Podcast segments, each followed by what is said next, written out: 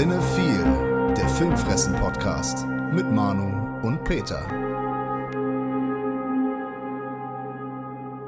Moin, liebe Cinephile Psychos und Filmfressen-Familie. Wir sind's, die heilige, nein, die unheilige Dreifaltigkeit der deutschen Filmpodcast-Unterhaltung. Wir sind nämlich heute zu dritt in diesem Halloween-Special und wir haben einen äh, famosen Gast am Start. Das ist nicht der Peter, der ist immer dabei. Es ist André Hecker. Herzlich willkommen, André. Was geht ab? Vielen Dank für die schöne Begrüßung. Moin, moin. Direkt hier mit einem herzlich. Ja, da, da geht mir das Rheinländerherz auf.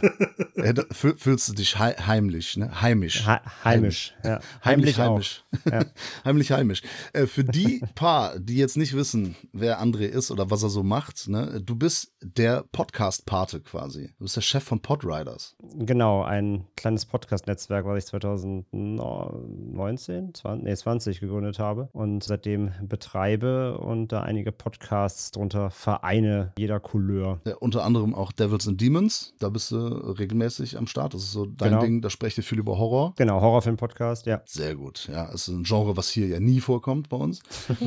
Oder ab und zu mal, ne? Vielleicht. Und Genregeschehen, das kennen die meisten wahrscheinlich auch, da bist du auch am Start. Genau, mit den Kollegen Schröckert und Hahn. Habe mich dieses Jahr da ein bisschen aktiv rausgezogen. Bin nicht mehr an jeder Folge als Moderator dabei, weil einfach mein Arbeitspensum sich mir leider nicht mehr ganz zulässt. Aber bin immer noch hinter den Vorhängen am Agieren und immer wieder, wenn ich es schaffe, auch gerne wieder natürlich in der Show dabei. Ja. Also die Podcasts habt ihr natürlich alle hier in euren Podcatchern abonniert und so weiter. Hört ihr immer rein. Und wenn ihr dann nicht genug bekommen könnt, dann könnt ihr den André auch manchmal sehen, wie er auf Schröckerts Couch bei Kino Plus sitzt. Da haben wir uns ja auch kennengelernt tatsächlich. Waren ja Anfang des Ja. Jahres waren wir da. Zusammen, ja. Und da hat der Daniel Schröckert, muss man sagen, kongenial kombiniert und hat gedacht so, "Hm, der André, das könnte passen. Mm, ja, hat nicht, aber trotzdem.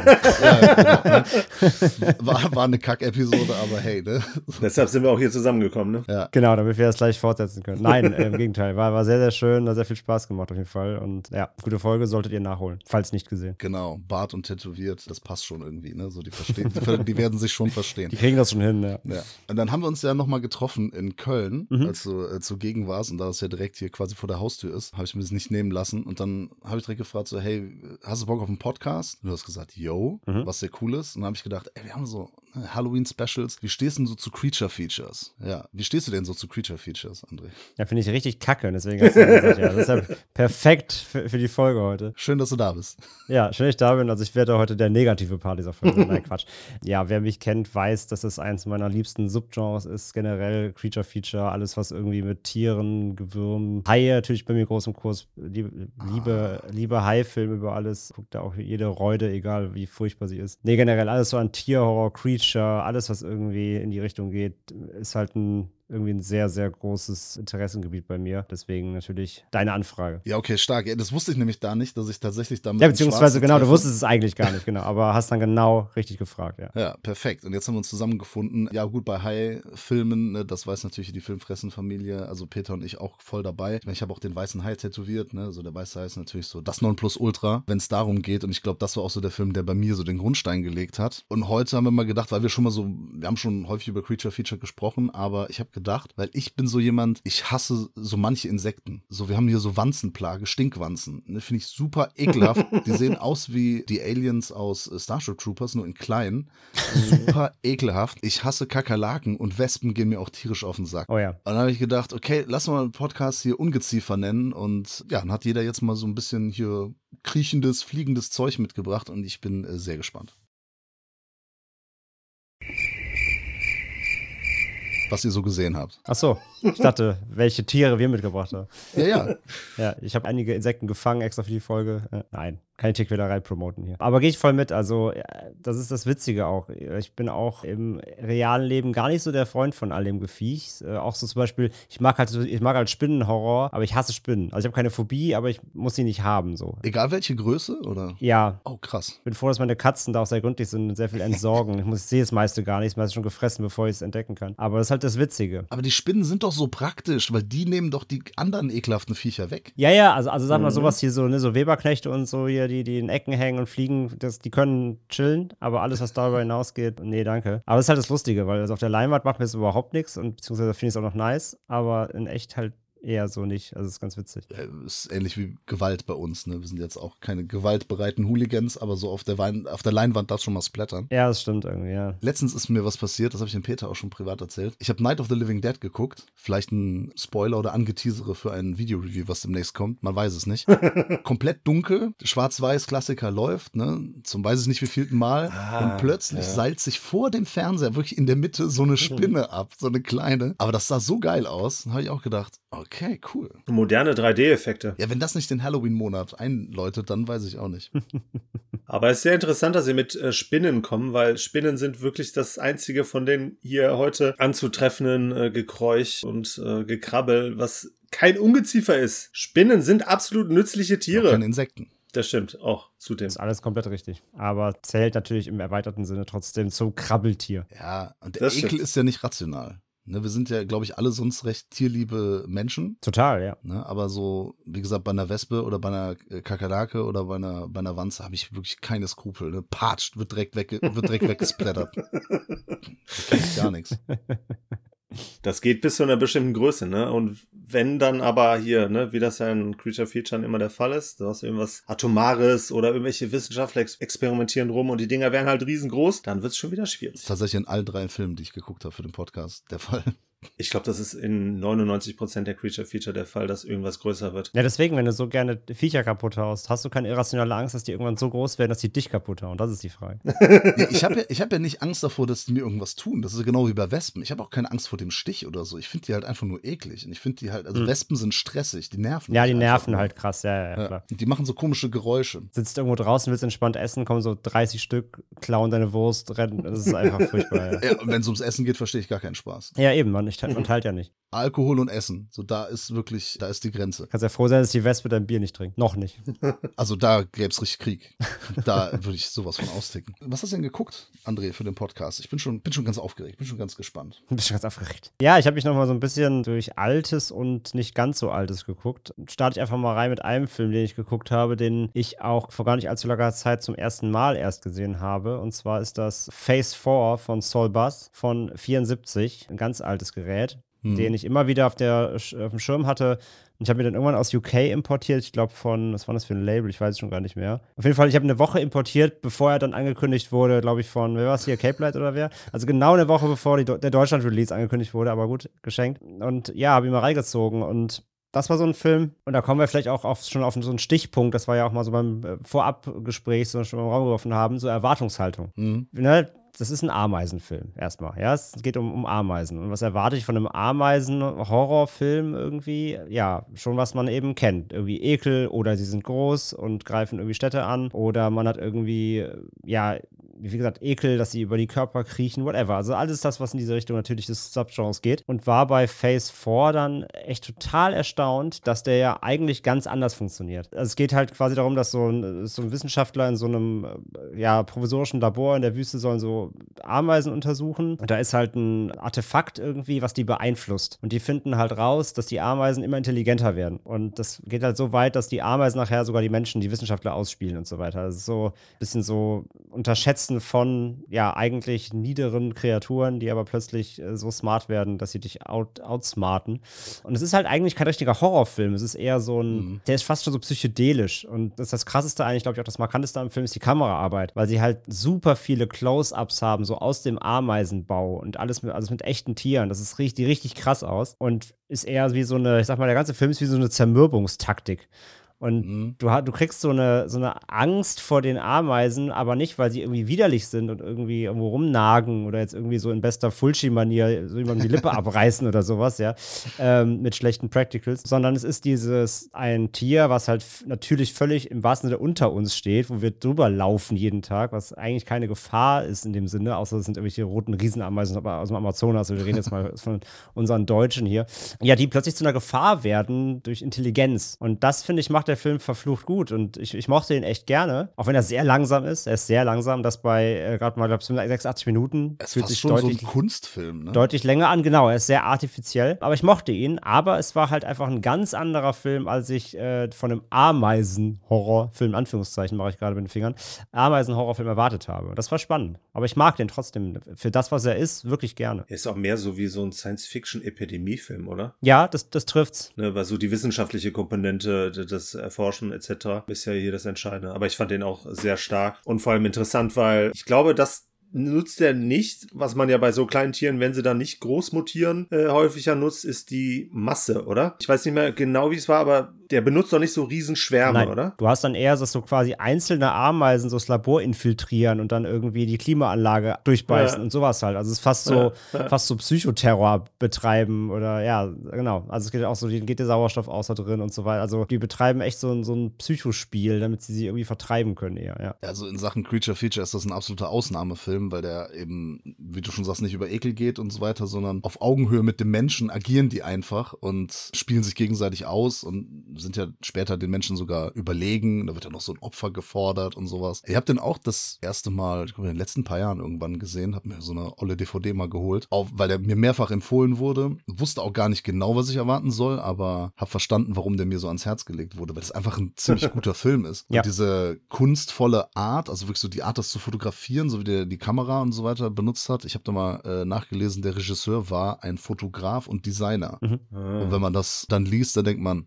wie der Peter gerade gesagt hat, ah, genau, da wird einem einiges klar. Ja. ja. ja, total. Also, wie gesagt, er sticht da sehr raus, aber gerade das, finde ich, macht ihn schon interessant. Und er bedient, wie gesagt, nicht die typischen Tropes dieses Subgenres, die man halt, wie gesagt, sonst auch sehr schätzt, natürlich. Also, jetzt keine ausufernde Gewalt oder, wie gesagt, keinen großen Schleim und Schmons und alles, sondern funktioniert auf einer ganz anderen Ebene. Aber das, finde ich, stellt ihn gerade natürlich raus. Aber es ist eben auch kein Film für jeden so. Also, man muss schon mit dieser Ästhetik eher so aufgehen und, wie gesagt, auch der ist eher langsam erzählt. Man muss sich darauf einlassen können, aber dann kriegt man, finde ich, schon echt einen Ausnahmefilm, wie du auch sagst. Aber wie gesagt, steht halt so ein bisschen über dem Genre auf seine eigene ja, Art, sage ich mal. Auf jeden. Also ist kein Partyfilm, aber auf jeden Fall nee, eine gar Empfehlung. nee. Ja, dann lass mich doch noch einen reinschmeißen, mhm. ähm, der in eine ähnliche Richtung geht, zumindest was das Tier angeht, äh, nämlich die Ameise, wobei das nur eine Vermutung ist, weil tatsächlich letztlich nicht genau gesagt wird, was es für ein Tier ist. Ich würde nur von der Optik darauf schließen. Also es sieht halt am Schluss tatsächlich, und hier ist es in dem Fall halt eine Vergrößerung, äh, wie eine riesige Ameise aus. Weil das Lustige ist in dem Film, man sieht eigentlich zu 90 Prozent dieses Tier gar nicht. Und man sieht es vor allem halt auch nicht heranwachsen, sondern man sieht letztlich dann nur die riesige Mutation am Schluss, weil der Rest des Films, ja, so 70, 80 Prozent, ist schon mehr so eine, ja, wie so eine Krankenhaus-Sitcom. Das klingt gerade voll wie so eine Episode von Alf mit der Riesenkakerlake. Fire Department? Uh, well, I need you to come out here. There's a giant cockroach trying to kill me. die sieht man ja auch nie und am Ende nur so die Beine da. Aber ja, sorry. Könnte in die Richtung gehen. Ich kenne die Folge jetzt nicht, aber ich, ich denke mal, hier ist es auf jeden Fall. gruselig als Kind, ja. Okay. Der Film ist tatsächlich nicht gruselig, ne? Also, das ist mehr so eine Horrorkomödie. Da werden wir wahrscheinlich nachher auch noch ein paar äh, Titel haben. Aber ähm, ich denke mal, hier ist es aufgrund des äh, fehlenden Budgets äh, so gelaufen, dass sie, oder vielleicht auch haben sie gedacht, so, dass beim Weißen Hai jetzt schon funktioniert, dass man wenig vom Hai gesehen hat und machen wir das hier ähnlich. Die Rede ist von Insects oder auch Blue Monkey von 1987, der wirklich mehr oder weniger komplett in einem Krankenhaus spielt.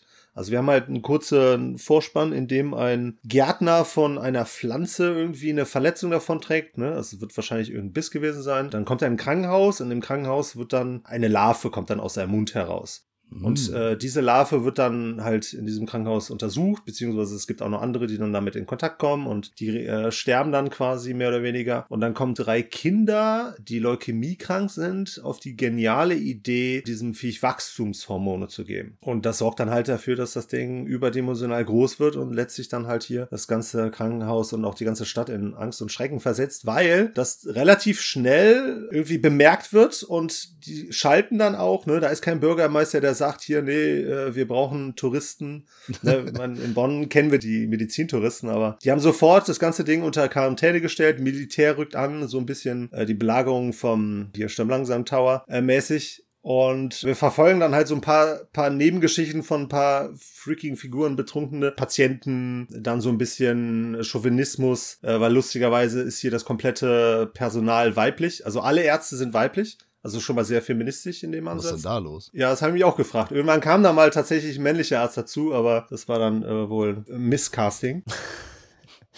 Aber ich fand den sehr unterhaltsam. Und am Schluss hat dann halt eine schöne Battle dann. Und das war dann wirklich ausgiebig 10, 15 Minuten der Kampf mit so einem riesen Ameise, die dann auch geil aussah. Und das hat mich dann auch gewundert, wenn ihr eben bei Erwartungen wart, weil nach der ersten halben Stunde habe ich gedacht, äh, das wird hier ein seichte Horror, also mit Horroransätzen, eher Creature-Feature-Komödie. Und am Schluss hat er dann voll aufgedreht, was Gore angeht. Dann hat es da auf einmal abgesplattert, Köpfe ab, etc. pp. Hat dann auf der Schiene auch nochmal schön unterhalten. War jetzt, wie gesagt, nicht so in Richtung Grusel oder Ekel.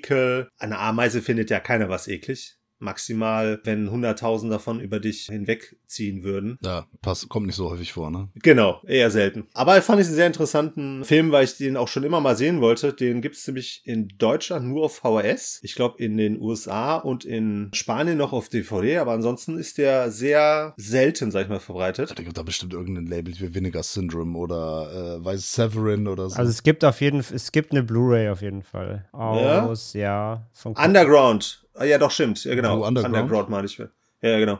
Ja. Das kann Oh, durchaus sein. Underground ist gut. Also die machen äh, geile Quali. Habe ich zwei Fulci-Filme hier von denen. Ja, aber ich meine, du kannst halt vieles leider ja auch, was heißt leider, zum Glück auch dann irgendwie anderweitig finden. Ist auf jeden Fall ein cooler Film, weil er dann am Schluss dann halt auch vor allem mit dem Militär noch sehr humoristisch aufwarten kann. Man hat dann immer diese Fanfare, wenn, wenn das Militär gerade steht und auch währenddessen die ganze Zeit. Der hat schon äh, echt Spaß gemacht. Aber ist das jetzt, ist da auch Splatter drin? Ist der auch so, oder ist das mehr so Abenteuerfilm? Ja, wie gesagt, am Schluss. Okay. Es ist hauptsächlich Abenteuer, weil wir dann halt auch den Kindern viel folgen. Es ist nicht so ganz klar ersichtlich, wer hier die Hauptfiguren sind, weil er da immer so hin und her schwankt. Okay, aber eklig ist er nicht. Nö, maximal, wenn man sich halt an äh, großen äh, Creatures dann äh, stört oder ekelt. Ein bisschen Schleim an ihm ist dann halt schon, aber ich würde sagen, also von dem, was man sonst so äh, kennt, eher weniger. Ah, okay. Wie, was, was machen die Effekte? Also wie ist jetzt die, wie ist die Ameise so inszeniert? Ist es eher trashig oder hat das schon ein bisschen Hand und Fuß? Ich würde sagen, das ist so eine Mischung. Ja, okay. Das sieht schon cool aus, aber es ist halt da letztlich natürlich, was die Bewegungen angeht, äh, merkt man halt schon, dass da eine, eine Limitierung, sag ich mal, ist. Aber völlig in Ordnung. Okay. Dafür, dass sie das so kurz dann auch am Schluss dann nochmal exorbitant viel zeigen, auch in Kämpfen und so. Und der finale äh, Todeskampf ist dann natürlich auch geil. Und das weiß ich jetzt gar nicht mal, wie es bei Phase 4 war, aber ist ja vor allem bei Creature Feature auch immer ähm, am Schluss so, dass irgendein Insekt irgendetwas überlebt hat, eine Larve, ein Ei oder sonst was. Und hier ist das natürlich auch so. Ich weiß nicht, bei Phase 4 war das auch so? Lass mich überlegen. Ich weiß es auch nicht mehr. Von allen Filmen, die ich so kenne, ist da eigentlich immer irgendwas am Schluss, wo, wo dir da halt die Hoffnung genommen wird. Bei Phase 4 war es doch quasi auch eh so, dass die Ameisen mehr oder weniger auch, also die werden ja nicht richtig besiegt. So von daher, Okay. das ist ein bisschen Ja, gut. anders aufgedreht. Also Ja, okay. der, der Mensch unterliegt ja so ein bisschen. Mm, Von daher, aber ja, dieser Klassiker, ne, egal ob es bei Critters ist oder sonst wo, da liegt noch ein Ei für den Nachfolger. Genau. Äh, das wird ja eh gern gemacht. Ja. Richtig. Ja, ist, ist ganz, ganz spannend. The Blob, sage ich nur. The Blob Remake. Ist uns ja lange ein zweiter Teil vorenthalten. Leider, weil es echt gut ist. Ja, total, das, äh, da hätte ich gerne einen zweiten Teil gehabt. Und ähnlich wie bei Deadly Spawn, äh, Cosmo Killer heißt er, der hat auch noch mal so ein Mhm. geiles Endbild. Aber über die Filme wollen wir gar nicht sprechen. Hab schon gesagt, ich habe so eine Abneigung gegenüber Kakerlaken und das ist jetzt nicht so von wegen so, ich bin hier der Tierhasser, sondern das ist wirklich, ich habe ja auch persönliche Begegnungen mit diesen Viechern gehabt und so. Aber Kakerlaken sind ja auch nun mal wirklich Tiere, die für was Schlechtes, also ich meine, die hast du auch immer in Küchen, wenn da nicht aufgeräumt wird. Er ist, glaube ich, in Die jeder, sprechen doch für Unhygiene. in jeder Großküche, ja, überall da, wo Essen ist, quasi wie Ratten und so, ne? Aber das Schlimme ist halt, die ernähren sich halt von Müll oder von dem, was andere nicht essen. Die erleben, überleben angeblich Atomwaffen, Atomkriege und irgendwas stimmt mit den Viechern nicht. Das, das, das kann nicht mit rechten Dingen zugehen. Außerirdische. Ey, wer weiß. Das sagst du nur, weil sie dir überlegen sind. Sie überlegen den Atomkrieg. du kannst dich von allem ernähren, auch was du nicht essen kannst, voll unfair. Stimmt, das ist eigentlich ist das äh, purer Neid. Ja. Ein, eine der sieben Todsünden. Nee, ich weiß nicht, in Deutschland sind die ja, glaube ich, auch gar nicht also so verbreitet, beziehungsweise die sind auch nicht so groß, aber in Portugal habe ich mal welche gesehen, die sind riesig und die können fliegen. Und wenn die da mal in deiner Wohnung sind und vielleicht auch ein paar Homies mitbringen, ja, aber die haben da irgendwas an, dem, an der Kanalisation gebastelt und dann sind die halt alle so die Luftschächte in, den, in die Häuser gekrochen. Es war wirklich wie in einem Film. Super ekelhaft. Naja, um, um das zu verarbeiten, habe ich früher dann gerne den Film They Nest geguckt, aber über den möchte ich gar nicht sprechen. Wieso nicht? Der ist ganz nett, ne? Ist so ein modernerer, ein bisschen Computer-CGI-Film und so. Ich habe so einen oldschooligeren mitgebracht, denn ich habe so drei Filme in Vorbereitung auf diesen Podcast gehört und gehe mal so chronologisch durch. 1988, The Nest. Oder The Ah. Nest. Und auf Deutsch das Nest, Gedankenstrich, Brutstätte des Grauens. Das steht auch richtig schön fett auf meiner VHS, die ich hier habe. Ich habe den so stilecht auf Video geguckt. Also klar Video, aber auf äh, Video Head System, auf VHS, äh, von Regisseur Terence H. Winkless. Äh, keine Ahnung, was er sonst gemacht hat, war aber, glaube ich, aber ein Regiedebüt. Und ja, Standard, ne? Also durch atomare, äh, ne, durch irgendein Experiment, keine Ahnung, werden die Viecher auf jeden Fall sehr aggressiv und vermehren sich. Und da gibt's dann so eine Wissenschaftlerin, die hat eine wirklich fast schon perverse Faszination mit denen. Also die, die Mhm. stellt das dann fest, ne? Und hat dann mit ihrem Handschuh Mhm. und dann so, Ja. ah, die beißen. ah, Die beißen. mich geil. Oh, und dann lässt, will sie die gar nicht loslassen und die Viecher beißen halt. Ich finde das halt so geil. Und ich denke so, ja, mach sie doch platt, die Viecher, was ist hier los, ne? Also die Figuren sind alle auch sehr, ja, starksig. Das ist alles nicht, nicht wirklich gut gemacht, aber es sind halt ekelhafte Kakerlaken. Können sie auch fliegen im Film? Nee, das haben sie nicht gemacht. Aber das wäre vielleicht für den zweiten Teil eines Tages Wie mal. bei Piranha halt, ne? Auch, ja. Genau. Ja. Ja. Fliegende Killer. James Camerons Debütfilm, was er nicht, nicht so gerne hört. Egal. Da auf jeden Fall haben sie häufig echte benutzt. Also krabbeln halt dann da rum, ne, oder krabbeln mal über Leute, krabbeln über den Boden. Das ist auch alles kein Problem. Und dann, weiß nicht, machen die irgendwas und sagen dann, au, au, au, die haben uns gebissen. Das ist okay. Manchmal Billig. haben sie die. Es, es ist auch ein bisschen billig. Der, der Film hat nicht großartig Budget gehabt. Und manchmal ist es dann, André, du hast eben schon Fulci äh, zitiert, The Beyond ist es, glaube ich, ne, wo sie dann die ähm, ein paar echte Spinnen haben und ein paar, wie soll ich sagen, ne, so auf Batterie betriebenen Geräten. So zum, Au so zum Aufziehen hier so. Genau. loskommen, ja. Ja, so ähnlich ist das dann hier. Ich glaube, die haben einfach dann auch vielleicht, vielleicht haben sie Kaffeebohnen auf den Boden gesch geschmissen. oder so. ich weiß es nicht. Einfach schwarze Flecken auf den Boden gemalt. Rosinen sowas. des Grauens. Genau. genau sowas. Aber interessant wird's, weil der Film ist ab, er hat eine FSK 18 und der wird auch echt blutig. Also es gibt so ein paar ordentliche Splatter-Szenen, auch so mit Augen und, und zerplatzen und so. Und äh, das Krasse ist, also die Viecher, die werden nicht nur aggressiv und fressen Leute halt auf, sondern die, die angefallen werden, so ein bisschen wie bei Zombies, die werden auch selbst zu so einem Viech. Und da gibt's gerade am Ende dann, sag ich jetzt nicht welche Figur, eine Figur verwandelt sich dann in so eine Menschenkakerlake. Hm. Die Effekte sind natürlich praktischer Art, klar, 88, ne, da ist nichts mit Computer, das ist auf der einen Seite gut, allerdings sind sie jetzt nicht die geilsten Practical Effects, muss man auch sagen. Ach, das sieht schon okay aus. Aber es ist schön eklig, es ist blutig und der geht auch schnell durch. Ich glaube, das ist unter 90 Minuten oder knapp 90. Den, den kann man wirklich empfehlen. Ein stumpfer, dummer Film, aber klar, wer Bock auf Kakerlaken hat, die halt blutig zur Sache gehen, äh, spreche ich meine Empfehlung aus hier. Ja, fehlt mir noch tatsächlich. Habe ich auf der Watchlist. Ist heute noch nicht gesehen. Muss ich mir dann doch echt mal reinfahren, ja. Ich mag auch die Tagline: Roaches have never tasted flesh until now. She's just an appetizer. Ja, ja. ja. Sie ist nur ein Appetithäppchen. Ja, auf der VHS, da ist auch so eine leicht bekleidete Dame, also es ist natürlich ein gezeichnetes Cover, und das ist eine riesen Kakerlake, die so Ja. auf die Frau geht. Das ist auch bei Letterbox drin, ja. Das ist ja, schön. Hm. und diese Szene gibt es natürlich nicht in dem Film. Das ist ja vollkommen klar. Ne? Natürlich, ja, ja. Also es klar. gibt so ähnliche Sachen. Mogelpackung. Also es gibt immer so leicht sexuelle Untertöne manchmal, also auch wie schon mit dieser einen Wissenschaftlerin und so. Aber das spielt ja keine große Rolle. Und wie gesagt, so groß sind die einzelnen Kakerlaken ja auch nicht. ne? Es gibt dann halt nur so diese, Die Menschkakerlaken. sind genau sowas halt. Ja. Also ich habe den auch gesehen. Ich fand am geilsten fand ich die Küchenszene, wo die Kakerlaken dann gekocht wurden, gebraten wurden und kamen in die Mikrowelle. Und das Krasse ist ja, das waren wirklich alles Kakerlaken. Das heißt, die haben da Tausende von Kakerlaken kaputt gemacht, zerstört. ja, das ist natürlich nicht so gut, ne? Ja? Also ich muss sagen, ich habe ich hab häufig Mitleid mit Tieren, aber bei so ein paar denke ich mir auch so, ganz ehrlich. Ich meine, ganz ehrlich, wie bekämpfen wir die denn sonst? Ja, keine Ahnung, aber Ruggero Deodato gefällt das, ne? So ein bisschen, Tier, ein bisschen Tiersnuff darf schon mal sein. naja, hallo. Also, da muss man das Dschungelcamp ja auch anklagen. Ne? Das Dschungelcamp, das, Ja. der, das, der deutsche Deodato, das Dschungelcamp, ne, kennt man. Darf man auch, also ich finde, man darf das Dschungelcamp dafür schon. Da schmeißt man ja auch, z- also ne, wenn man einen Z-Promi auf eine Kakerlake wirft, was ist schlimmer? Eine Mikrowelle oder der Z-Promi, ne? Also, Ja, genau. Nein, aber Frage. klar, also natürlich Tierleid au- auf Kamera, egal, eigentlich welches Tier natürlich nicht zu tolerieren. Ähm, aber natürlich ist man bei Kakerlaken, vielleicht denkt man, okay, mehr Plage als alles andere. Aber trotzdem natürlich für einen Film sollte es nicht, nicht, die, nicht gang und gäbe sein. Nee. Ja, bin ich eigentlich auch dabei, ne? Auch wenn ich jetzt kein großer Fan von denen bin. Ich würde es jetzt nicht propagieren, so, äh, dass man die halt für einen Film auch vor Kamera. Hingegen, wenn man jetzt irgendwie so einen ganzen Busch voller Zecken abfackelt, weiß ich nicht, ob ich danach traue.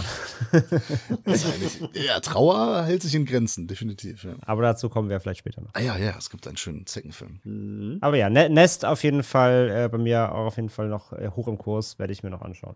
Wir gehen mal ins Erdreich, würde ich sagen. Ein Film, der ähnlich äh, die Altersriege von Phase 4 hat, ist Squirm von äh, Jeff Lieberman. Ein Film, den ich gar nicht so gerne mag, aber trotzdem verstehe, warum er in das Subgenre einfach reingehört und man ihn immer wieder liest, weil er schön eklig ist. Also ne, geht um äh, darum, dass äh, die Erdreichwürmer, also Regenwürmer, aggressiv werden durch einen elektrischen Schlag, der ins Erdreich versetzt wird, fangen an, sich an äh, Menschen zu laben. Und das Problem, was der Film für mich am meisten hat, ist, dass er viel zu lange braucht, um die Gänge zu kommen.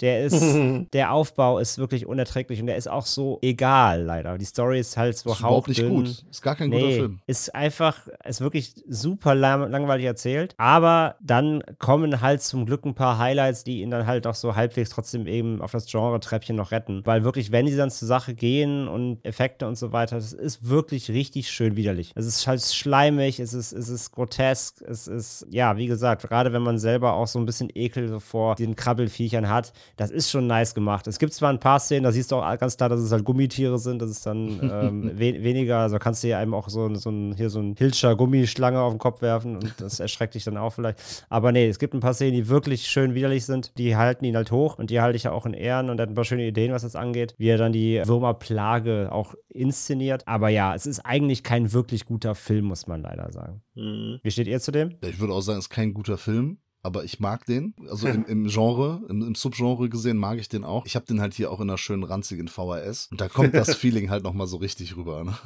Weil ja. er schon was älter ist, das Tape ist abgeranzt und so. Da, da siehst du auch die Gummischlagen nicht so, das ist nicht so wild, ja. Genau, das, aber es ist natürlich, das gibt's in besser. Ich weiß nicht, wie, wie steht ihr denn zu Würmern? Findet ihr die super eklig? Also als Kind ah. weiß ich, dass ich mit der Hand aus dem, aus dem Boden gezogen habe. Würde ich jetzt heute auch nicht mehr machen. Ja, man hat als Kind ja eh weniger Berührungsängste, ne? genau, ja, mhm. das ist halt das Ding. Würde ich halt auch nicht mehr machen, aber aber ja, weiß nicht, auch so Nacktschnecken und so. Also es ist so schon, alles schon ein bisschen, schon ein bisschen glitschig. Schleimig. Ja.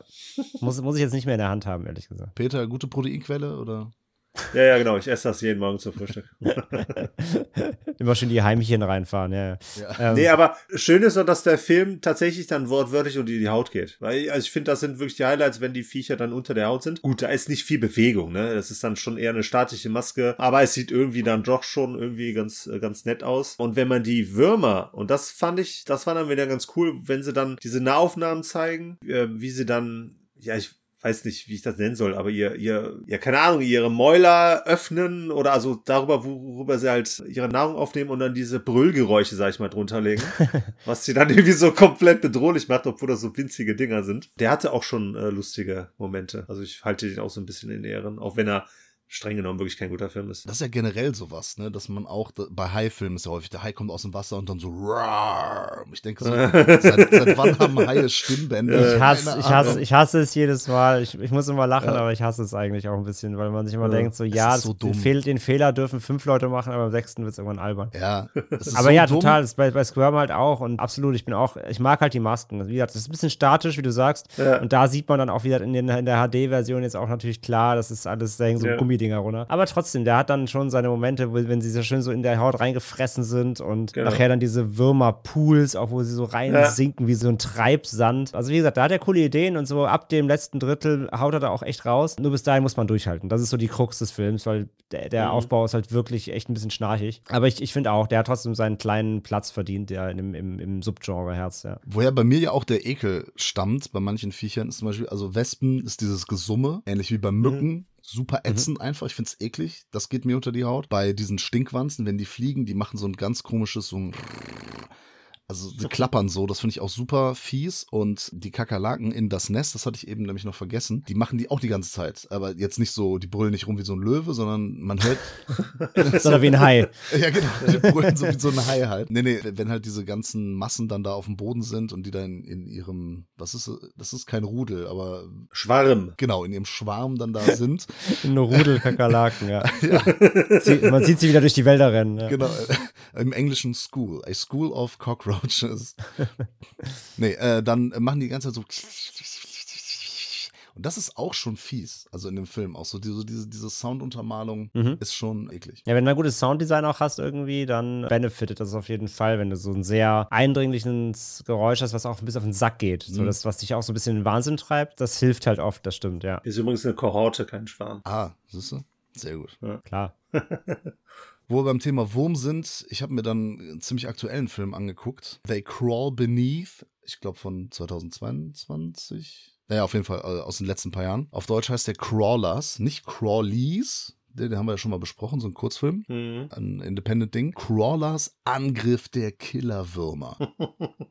Michael Paré spielt da unter anderem mit. Der einzige Name, den man kennt. Story ist folgende. Typ, ein Polizist, ja, hat Probleme mit seiner Freundin, weil ja der Job eben so gefährlich ist und ja, er da mal so äh, fast gestorben wäre hin und her und dann sind die halt so irgendwie nicht mehr zusammen. Er geht zu seinem Onkel in die Werkstatt, fummelt da irgendwas am Auto rum hin und her und weil da aber diese Würmer sind, das ist nämlich der Subplot, dass es da Würmer gibt, die natürlich durch irgend, äh, ja, sag ich mal, Begebenheiten wachsen, viel schneller wachsen und größer werden, als sie ursprünglich sind. Die sehen auch so ein bisschen Tremors-mäßig aus, ne? Die haben so, so, so ein dreifaltiges Maul mit so Zähnen dran, Mhm. sehen auch ein bisschen aus wie Cosmo Killer, so, so eine Mischung aus allem und werden so, weiß nicht, so ein, zwei Meter lang. Und dann gibt's so ein Erdbeben, vermutlich dadurch, dass die, die Würmer da lang sind und ja, in der Werkstatt, weiß nicht, der, der Onkel stirbt halt dabei, fällt da irgendwie so und wird unterm Auto begraben und unser Hauptdarsteller, der über gar nicht gut ist, so wie alle anderen in dem Film auch, wird unter dem Auto eingeklemmt. Und dann sehen wir ihm sehr lange dabei zu, wie er versucht, da wieder rauszukommen. Es ist quasi ein Kammerspiel und er versucht dann ans Telefon zu kommen und dann kommt er nur ans Telefon des Onkels und dann kann er das nicht entsperren und irgendwann kommen diese Viecher. Und dann kommt ein Viech, das wehrt er dann ab und dann geht's weiter, wie er da rauskommt und dann entdeckt, erfährt er Sachen über seinen Onkel und seine Mutter und hin und her und es hat mich so gelangweilt und es hat mich so aufgeregt, weil dieser Scheißfilm eine Mogelpackung ist.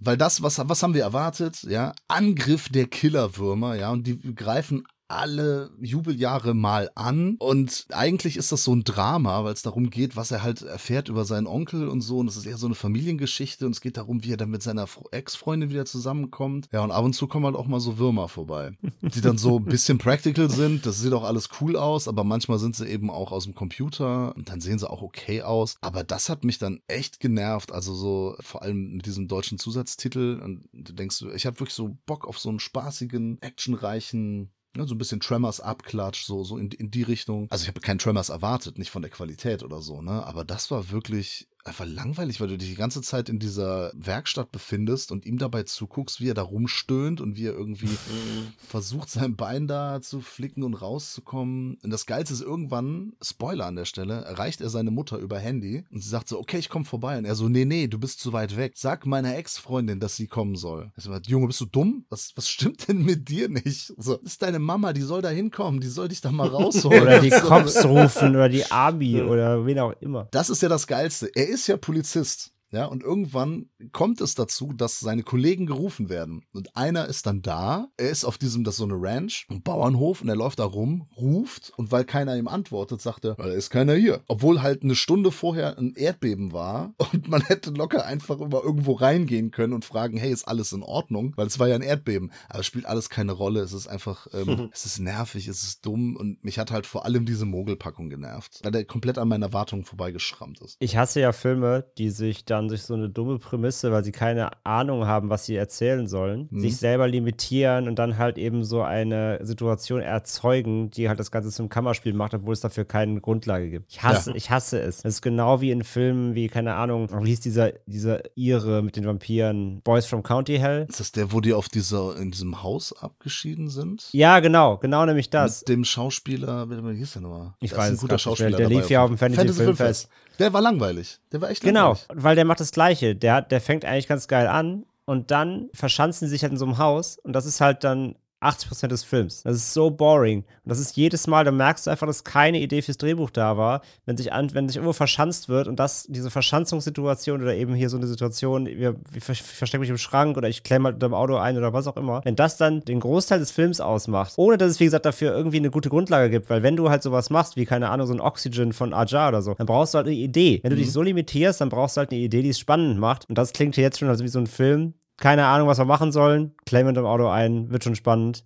Ist halt nicht so. Dann brauchst du, du hast trotzdem eine geile Idee oder irgendeinen Kniff. Ja, okay, ist schon. Ich habe ihn auf der Watchlist witzigerweise, warum auch immer, fliegt jetzt im Moment gerade runter. Ja, ja, weil er halt interessant klang. ne? Also der klingt interessant. Ich habe auch gedacht so, ne, so, ja, ey, ne, gerade für den Podcast hier passt das. Und dann denkt man sich so, ja cool, Killerwürmer, ne, hast du halt Bock drauf. Genau das, was du sagst, ne, nimmt man jetzt zum Beispiel Night of the Living Dead, wo du halt auch so eine Belagerung hast oder Assault on Precinct 13. Es sind Figuren, die haben Konflikte und das funktioniert, es ist spannend, du hast, da passiert auch was. Und hier ist einfach nur so, ja, okay, wir haben kein Budget, also muss das in diesem Raum spielen. Ja, das, genau. Ja, Leute, aber dann denkt euch was anderes aus, weil, also Drehbuch kostet jetzt nicht so viel, ne? Die Ideen mhm. aufzuschreiben, so, du brauchst halt jemand, der das gut kann, aber das ist eigentlich nicht das, was über das Budget entscheidet oder über das Budget entschieden wird. Dann machst doch alles ein bisschen billiger und machst wenigstens spaßig. Lass die Leute rumlaufen, lass die ballern mit ihren Knarren und dann die Würmer, Würmer zersplättern und die beißen ja auch hier und da mal rein und so, ne? Aber der ist auch insgesamt ziemlich unblutig. Also das ist einfach nicht spaßig, macht keinen Bock. Ja, wenn ich mir angucke, was der Regisseur noch so gemacht hat, eieieiei. Eieieiei. Was denn? Dale Fabrica heißt der, hat einen Flugzeugkatastrophenfilm mit Dinosauriern gemacht, oh, na, namens Tape 407.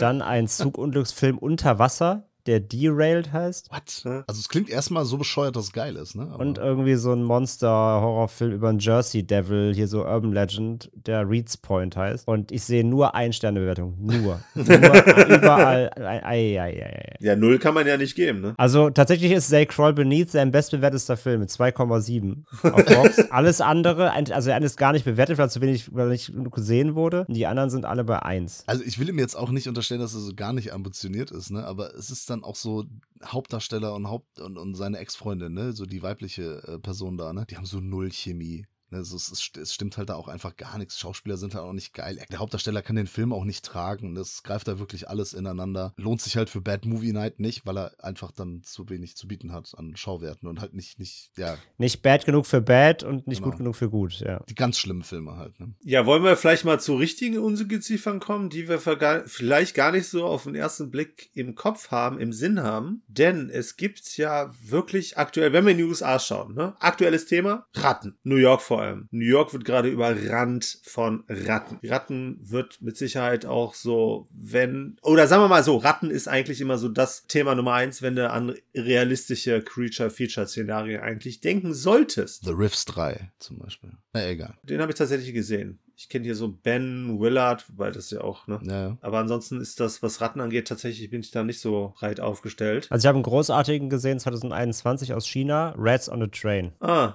hier so, äh, Dings Snakes on a Plane mäßig. Enough is enough! Ja, genau, fantastisch. Mit so eine Milliarden Ratten auf einem Zug und alles. Huiuiui. Und war auf seine okay. Art unterhaltsam, ist aber jetzt nicht der klassische Creature-Feature in dem Sinne, beziehungsweise, ja, zielt vor allem eher ab auf diese Masse, natürlich alles CG, ja. die halt wirklich wie so ein, wie so ein, wie, wie so eine Lawine einfach da alles mhm. wegspülen. So. Aber der war ganz unterhaltsam, war sehr temporeich und so, ja. Das, was du auch bei den Zombie-Geschichten halt hast, ne? Ja, ja, so genau. Busan-mäßig. Ja, so, ja, ja, genau, so Busan oder halt World War Z ja. ist einfach so eine Welle an riesigen Rattenschwärmen. Ja. ja, ist auch was, was, wo ich sagen würde, ja, kann ich nachvollziehen, dass man das irgendwie so als mulmig wahrnimmt, aber letztlich finde ich, geht das dann irgendwie auch unter. Also also besonders wenn es dann in CGI ist, weiß ich nicht, brauche ich nicht. Ich habe dann lieber tatsächlich so wirklich so handgemacht und hier waren es dann tatsächlich auch eine Handvoll von Ratten. Also mit einer Handvoll von Ratten, es sind auf jeden Fall genügend Ratten, glaube ich, die, wenn um die Ecke kommen und dich verfolgen,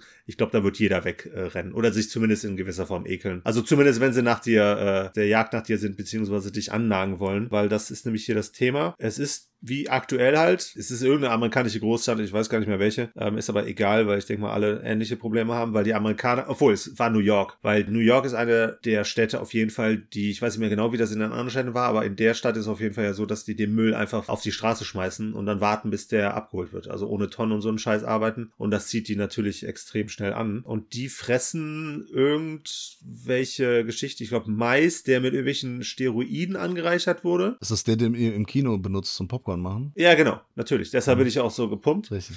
Ähm, und die werden dann halt deutlich größer natürlich und die werden halt auch was aggressiv. Und wie man das Ganze dann, also die fallen dann auch schon direkt Menschen an, aber die Menschen bekämpfen das dann so, indem sie einfach denen die Nahrungsquelle halt äh, nehmen, diesen mit Steroiden vollgepumpten Mais. Und das Problem ist, dann haben sie jetzt keine interessante Nahrung mehr, weil dann hilft jetzt auch, reicht so ein Mülleimer nichts mehr, weil die Dinge halt einfach schon so groß sind, äh, dass sie dann direkt am liebsten auf Menschen losgehen. Und so ist dem auch. Die greifen dann halt direkt Menschen an, weil die natürlich die geilste Nahrungsquelle dann auf einmal darstellen. Dann sehen wir hier, wie fast anderthalb Stunden lang die Ratten Menschen terrorisieren. Da wird natürlich noch ein Plot um eine Bürgerschafts- äh, Bürgermeisterwahl und so ein Scheiß halt äh, gestrickt. Der ist aus den 80ern. Ich habe den Titel noch gar nicht gesagt. Night Eyes. Ah, okay. Das wäre meine nächste Frage gewesen. Ja, Deadly Eyes hat er noch als Zusatztitel. Und ich glaube, da ist, äh, genau, Rats. Ist aber aus unserem Geburtsjahr. Von daher ganz wichtig, den auch mal gesehen zu haben. Aus Kanada. Für diejenigen, die das nicht wissen, 1982. Ne? Also hatte ich das nicht schon gesagt? Das, unser Geburtsjahr, aber das weiß ja nicht jeder auswendig. Das sollte jeder auswendig wissen. Und es gibt eine Gemeinsamkeit zu dem The Nest. Die Lisa Langlois, die Hauptdarstellerin aus dem Film, spielt hier auch eine der wichtigeren Figuren. Das war die Protagonistin aus The Nest. Aber hier ist es dann auch so, die ist dann auch involviert in so eine ganz creepy Geschichte, weil sie eine junge Studentin ist, die dann dem Hauptdarsteller der ihr Professor ist, ne, weil der dann auch über die Ratten die ganze Zeit hier welche Vorlesungen und so hält und dann letztlich auch der Wissenschaftler ist, ne, der sich dem Problem dann bewusst ist und der dann auch da quasi von der Stadt herangezogen wird, um sozusagen sein Wissen zu nutzen, damit man weiß, wie man gegen die Ratten kämpft, ne, das ist ja was in den 90ern vor allem und in den 2000ern Großthema war, dass man immer auch in den Katastrophenfilmen kam ja immer irgendein Wissenschaftler, der unsere Hauptfigur war, der dann allen erklärt hat, ne, was zu machen ist, äh, damit man halt die Plage oder was auch immer hier äh, überwältigen kann oder überstehen kann. Und so ist das halt hier auch schon so. Und folgen ihm dann halt plus ein paar, ein, zwei Figuren und gibt natürlich von der Geschichte her nicht viel her, aber hat coole, äh, coole 80er-Vibes. Wir sehen die Ratten dann auch schön aus der Point-of-View-Sicht und die sehen halt auch cool aus irgendwie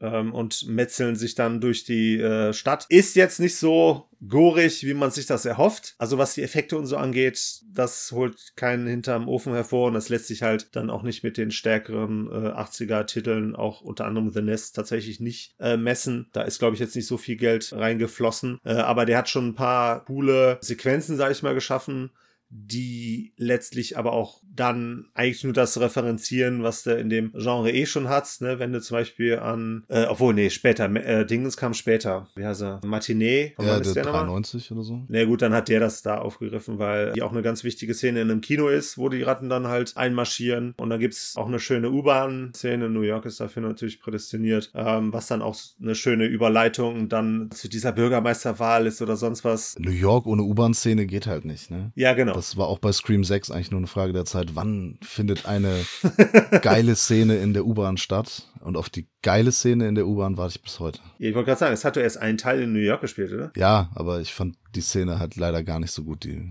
die haben die nicht gut ausgespielt, aber es geht ja gar nicht um Scream 6. Entschuldigung, ich schweife wieder ab. Ist vielleicht äh, trotzdem der bessere Film, auch wenn der mir nicht so gut gefallen hat. Aber trotzdem ist es ein äh, nettes Stück hier gewesen, weil es auch ein Tier ist, was da leidlich irgendwie wenig Beachtung findet. Die Müllratte an sich. Die Ratte an sich. Die gemeine Müllratte. Ja, vor allem, weil sie halt so realistisch ist, so ja. authentisch. Das ist das einzige Szenario von all denen hier, was ich halt Gut, dass sie halt groß werden, also zumindest in der Größe ist unrealistisch äh, wahrscheinlich. Fiepsen die auch so aber, fies rum? Ja, klar. Ja, ja, ich weiß ja nicht, wie die das untermalen. Geräusche ist, sind ja bei sowas auch immer sehr wichtig. Hat mich so ein bisschen erinnert an den Kaninchenfilm, den wir besprochen haben, Night of the Lepers. Ah ja. Hm. War aber dann doch deutlich äh, besser inszeniert, aber ist ja auch, äh, ist ja auch ein paar Jahre oder Jahrzehnte äh, später ein Jahrzehnt, meine ich. Und der ist ja auch eher, der ist auch eher charmant. Ja, genau. Also, das, die haben alles versucht, um diese Kaninchen irgendwie bedrohlich darzustellen und das funktioniert halt ja. nur so semi. Bei Ratten ist es schon ein bisschen einfacher, weil genau. die in Nahaufnahme und dann mit Blut verschmiert und so. Da musste erst runter der Kokosnuss kommen, um einen Hasen. Stimmt. Genau. Gott, der Gerechte schützt eure Klöten. Ich hab euch gewarnt. Ich hab's schon wieder nicht halten können. Ich hab euch gewarnt, aber nein, ihr wusstet ja alles besser. Ich war ein feiger Schotte. Ach, es ist doch nur ein harmloses kleines Karnickel, nicht wahr? Ach, die heilige Handgranate, sehr schön. ja, aber vor Ratten haben ja viele Menschen tatsächlich Angst. Habt ihr da irgendwie Ekel? Ich glaube, ich habe tatsächlich noch nie so eine richtige fette Ratte, glaube ich, live gesehen. Tatsächlich. Warst du, warst du früher nicht so punkig unterwegs? Ja, so klar, ich kenne Leute, die hatten so Hausrättchen, aber das ist ja was anderes als so eine fette Müllratte. Nee, habe ich glaube ich noch nie in echt gesehen, aber ja, weiß ich nicht. Also von daher weiß ich, ich kann es nicht sagen, wahrscheinlich ja. Ist doch auch so ein, so, so ein Punk-Spitzname, so Ratte, gleich kommt Ratte noch. Ratte und Dose. Heute Abend kommen noch Ratte und Dose vorbei. Die, die bringen da was zu rauchen mit. Ra Ratte und Dose geben heute Konzert in der alten Scheune. genau. Das ist ein, geil, also ein geiler Name für eine Punkband, Ratte und Dose. Ratte und Dose. Ja, oder für heutzutage natürlich für einen Podcast. Ja. Ratte und Dose, der Punk-Podcast. Pass auf, morgen gibt's den. Ja, uh, you heard it here first, ne? Muss man auch mal sagen. Was ich, was ich, was ich spannend finde bei Deadly Eyes ist ja auch, muss man da auch mal dazu sagen, dass er vom Regisseur von Enter the Dragon ist, ne? Das finde ich auch immer wieder, kann man ruhig mal als bei, Ah, als bei, als Beiwerk gern immer wieder mal droppen. Ja. Den habe ich gar nicht gesehen. Also, ich meine, ich habe den Also, nicht in der Liste. ja. Er wird in der Liste nicht. Ah, doch, wird er. Der ist halt vom Regisseur von Enter the Dragon und Game of Death halt. Das ist halt Ah. schon lustig. Ja, Enter the Dragon ist, ja, ist auch ein Creature-Feature, ne? Ja. Für Drache. Auch, auch, mit, auch mit einer Müllratte, ja. ja, genau. Nee, ist halt, ist halt ganz witziger, ganz witzige Vita dann irgendwie, wenn plötzlich so ein Rattenhorror auftaucht. Ja. Ja, den hat er danach gemacht, natürlich, klar. Weiß ich nicht, ob ich den empfehlen kann, aber für alle, die sich mal ein bisschen abseitig von den wirklich ekligen, also die, die man, ne, von diesem kleinen Gekriech halt, glaube ich, äh, kann man hier auf seine Kosten kommen. Unterschätzt das mal nicht. Es gibt viele Leute, die Ratten wirklich gar nicht, Ja, gar ja. nicht können. Also ich meine, ich habe in Köln die größte gesehen, die allergrößte, die es überhaupt gibt. Die war wirklich groß wie eine Katze und die wollte in eine U-Bahn einsteigen. Zum Glück ist die U-Bahn nicht gekommen, ne, weil KVB ist ja auch immer. Die hat doch gar keinen fällt Ja Ausweis. meistens aus. André, hast du noch eine Empfehlung dabei? Ja, Ratten habe ich jetzt gar nicht sonst. Es gibt ja noch sonst diesen, also die hat- dieser Train to Busan mit Ratten war ganz lustig halt. Hat Ra- Rats, on, Rats on a Train oder Junkyard Rats hieß der, glaube ich. Ansonsten gibt es ja noch sowas wie hier Graveyard Shift mit Brad Dourif äh, 1990. ja. Der passiert war auch nicht, da noch mal? auch schon aber ewig nicht gesehen. Kann ich auch gar nicht mehr zusammen, was da alles am Start war, aber der war ganz nett. Ja. Und ich fand ja auch hier diese ähm, von der Cabinet of Curiosities Anthologie von Del Toro auf Netflix. Da gab es ja die zweite Folge, war ja auch so eine Rattenfolge. Ja. Die fand ich auch, die fand ich auch ganz. Echt? Ja, wo er so ein Grab aushebt und kriecht dann so in das Grab rein, in so Ratten, Ah, in so stimmt. Rattentunnel. Genau, so Grabräuber, wo ja dann auch noch mal so eine Monsterratte am Ende auftaucht. Der, das war auch, Stimmt. das war auch ganz nett, ja, und ein bisschen eklig. Ja, nee, aber sonst äh, so Ratten habe ich sonst nicht mehr. Ist von, deswegen würde ich, wenn ich jetzt auch weiter in meiner Timeline gehe, war ja vorhin in den 70ern stehen geblieben, würde ich dann weiterspringen, tatsächlich auch zu 1990, aber nicht in, in, ins Graveyard, sondern würde jetzt von den Ratten nochmal zurückkommen auf die achtbeinigen Freunde, nämlich Mhm. zum Classic und einem meiner wirklich Lieblings-Ekelfilme für mich, weil ich ihn auch so disgusting finde auf seine Art und das ist Arachnophobia Jawohl. von Frank Marshall, der mir vorweg einfach schon mal deswegen allein so gut gefällt, weil er, abgesehen von dieser, also die Story ist ja da, dass sich so eine super riesige Monsterspinne, also also in dem Sinne, sondern so einfach so eine fette, tarantelmäßige fette Spinne aus dem, glaube, Amazonas, glaube ich, eingeschleppt und paart sich mit einer einheimischen Spinne und eben diese große ist halt super giftig und deswegen breedet sie halt kleine, normale, also, äh, was sind das, Huntsman, glaube ich. Ja, sehen so aus, ne? sind so Richtung Huntsman, die dann aber eben super giftig sind und sehr tödlich. Und die verbreiten sich dann eben in einer äh, kleinen Gemeinde. Und was ich an dem Film so mag, ist, dass er, dass er eben bis auf diese Haupt-, diese Endboss-Spinne, die halt ein bisschen größer ist, ähm, eben nicht mit Riesenspinnen arbeitet, ähm, sondern eben diese Spinnen einfach normal groß, Hauswinkelspinnen groß lässt und trotzdem damit, auch wenn man jetzt nicht eine Spinnenangst hat per se, dazu führt, dass du Angst vor Spinnen kriegst, weil er sie auf so natürliche Weise inszeniert. Und das macht er halt super clever. Mal abgesehen davon, davon, dass der Film ja an sich auch einen tonal ziemlichen Shift hat. Also er ist ja fast auch teilweise ein bisschen Comedy, was jetzt nicht nur an John Goodman liegt, Yeah, that's right. I'm bad. sondern er hat auch so ein bisschen eine gewisse Quirkiness. Auch Jeff Daniels in der Hauptrolle leiert da halt eher so ein bisschen rum. Aber nichtsdestotrotz, finde ich, schafft er es schon irgendwie eine Art Horror aufzubauen. Und für mich ist das halt, wie gesagt, vor allem, weil es so nahbar ist. Also, wie sie die Spinnen inszenieren, wo sie die platzieren. Also, du hast dann diese Szene, wo so eine alte, was die Frau oder der Mann, so eine Der Mann, der Mann ist, glaube ich, mit dem Schuh, ne? Genau, der Rentner Ja, genau. dann in seinen Schuhschlappen fährt und da drin ist die Spinne und sie beißt ihn dann halt da und weil es halt so tödlich ist, das Gift, stirbt er dann.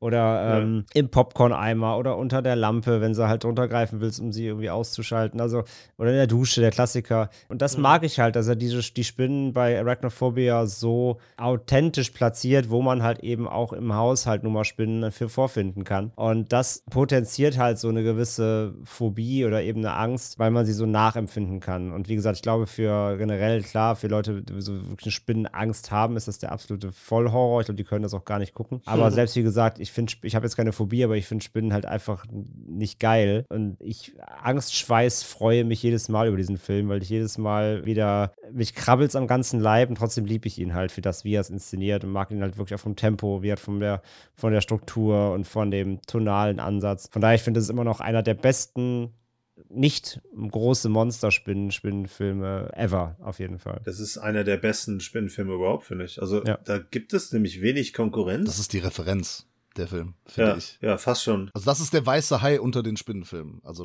das alles, was Nee. bei, der, doch. Tarantula. Okay, Tarantula. Ja, also, ne, wenn du au- auf realistische Größe gehst, dann okay, dann bin ich, äh, dann bin ich Ja, d'accord. okay, Tarantula habe ich jetzt vergessen. Okay, gut. Ja, aber die beiden sind auf jeden Fall die Speerspitze, das kann man schon sagen. Ja, auf jeden Fall, definitiv. Ja, also absolut definitiv. Und Fun Fact, ich habe halt, glaube ich, also die erste Spinnenszene in einem Film überhaupt, an die ich mich erinnern kann. Und ich bin mir bis heute unsicher, ob die Szene, vielleicht wisst ihr es exakt. Ich bin unsicher bis heute, ob es in Tarantula war oder ob es ein anderer Film war. Habe ich als Kind mal irgendwann nachts Fernsehen geguckt, illegalerweise. Da lief irgendein Spinnenfilm und da war so irgendwie eine Szene in der Küche und da will irgendwie eine Hausfrau, will halt äh, so, so einen Shake mixen und dann krabbelt da so eine Tarantel in den Shake rein und sie mixt die halt mit und der Mann säuft es dann.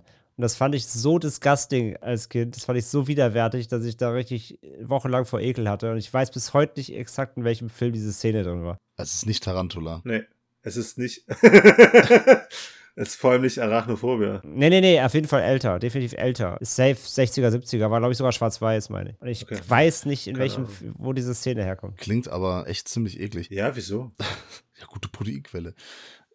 Ich weiß, ja, okay, wenn man es nicht, ne, wenn man es nicht sieht und einfach trinkt, nicht so schlimm. Vor allem, wenn man es nicht weiß, dann interessiert es doch keiner. Ich weiß nicht, wenn das so eine fette, haarige Spinne ist. Ne? Also ich habe auch mal so im Internet so ein paar Videos gesehen, wo dann so, ähm, ich weiß nicht, in welchen Ländern, die, für die ist das so eine Spezialität, Mhm. die dann halt so auch so haarige, so Vogelspinnen halt nehmen und die dann so kochen in so, ne- in so einem Wok und so und dann, und dann essen die die aber so komplett, ne, mit Haut und Haaren im wahrsten Sinne des Wortes. Sieht nicht so appetitlich aus, obwohl vielleicht schmeckt's auch gut, ich weiß es nicht. Also wa- was hier erstmal Jeff Daniels als Hauptdarsteller, als nicht absolute Komödie, auch irgendwie ungewöhnlich aus heutiger Sicht, weil man sonst immer so dumm und dümmer irgendwie dran denkt und sowas. er spielte diesen Zahnarzt, nee, Arzt ist er, ne? Ja, genau. Das ist ein Allgemeinmediziner, ne? Der in so ein neu, äh, neu in so ein Dorf Genau. kommt und so, ne? Der Film hat ja auch wirklich Handlung. Der erzählt ja auch wirklich Figuren. Das ist ja, Richtig. ne, wir haben es früher einfach Wie ein richtiger wie ein Film. richtiger Film. halt, ne? Und deswegen ist er auch da äh, den meisten jetzt runtergedrehten, mit äh, CGI überfrachteten, weiß nicht, Asylum oder sonstigen äh, Billigproduktionen natürlich überlegen. Auch super besetzt, du hast eben John Goodman gesagt.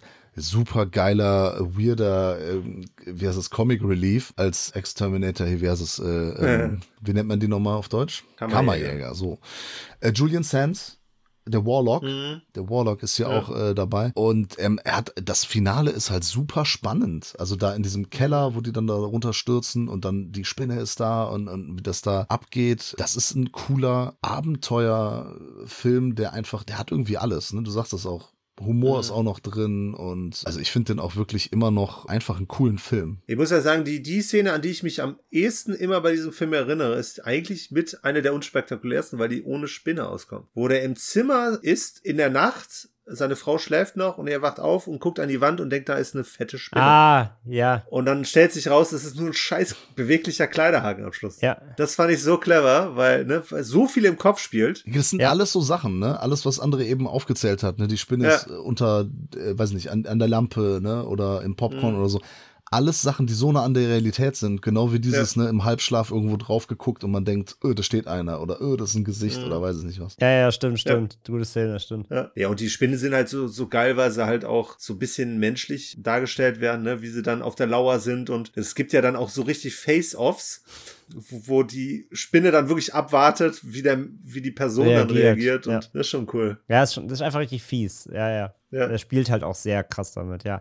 Ich habe übrigens Ja. gerade, no joke, ich habe gerade den Film gefunden, den ich eben meinte. Okay. Ich habe die Szene gerade tatsächlich gefunden. The Giant Spider Invasion von 1975. Ist das An aber es ist nicht Angriff der Riesenspinne, oder? Doch, das ist der Angriff der Riesenspinne, ist Ach. das, ne? Ich Ja, wollte nämlich gerade fragen. Und es ist nicht ist schwarz. nicht ist, schwarz-weiß. nee, nee, ist es auch Der nicht, ist ist nicht schwarz-weiß. Da war meine Erinnerung. Ja. Aber ja, ich habe gerade die Szene bei Google tatsächlich gefunden, in der Google-Bildersuche, mit dem roten Mixer, genau. Und da krabbelt die Spinne rein. Geil. Ach, witzig, den habe ich ja, nicht vor allzu langer Zeit. Ich, letztes Jahr habe ich den auch nochmal geguckt. Angriff der Riesenspinne. Doch, der ist cool, weil, ich weiß nicht, kennst du den, André? Also abgesehen von, dass du den mal als Kind gesehen hast. Ich glaube dann eben nicht. Nee, Okay. dann habe ich nie ges- ganz gesehen. Am Anfang sind die nämlich kleiner, die Spinnen, dann werden die immer größer und irgendwann haben die, ich finde das ja auch am beunruhigendsten, gar nicht, wenn die so riesengroß sind, also so wie so ein Haus, sondern eher, wenn die so, weiß ich nicht, ein, zwei Meter groß sind. Wisst ihr, was ich meine? Wenn die so, wenn Mhm. die, wenn da so eine Spinne so groß ist wie so ein großer Hund, dann finde ich es eigentlich sehr, sehr unangenehm. Und da gibt es dann Ja. auch so eine Szene, gerade bei Angriff der Riesenspinne hier 75, wo die irgendwie so Schubladen aufmachen und da kommen dann da so Viecher raus.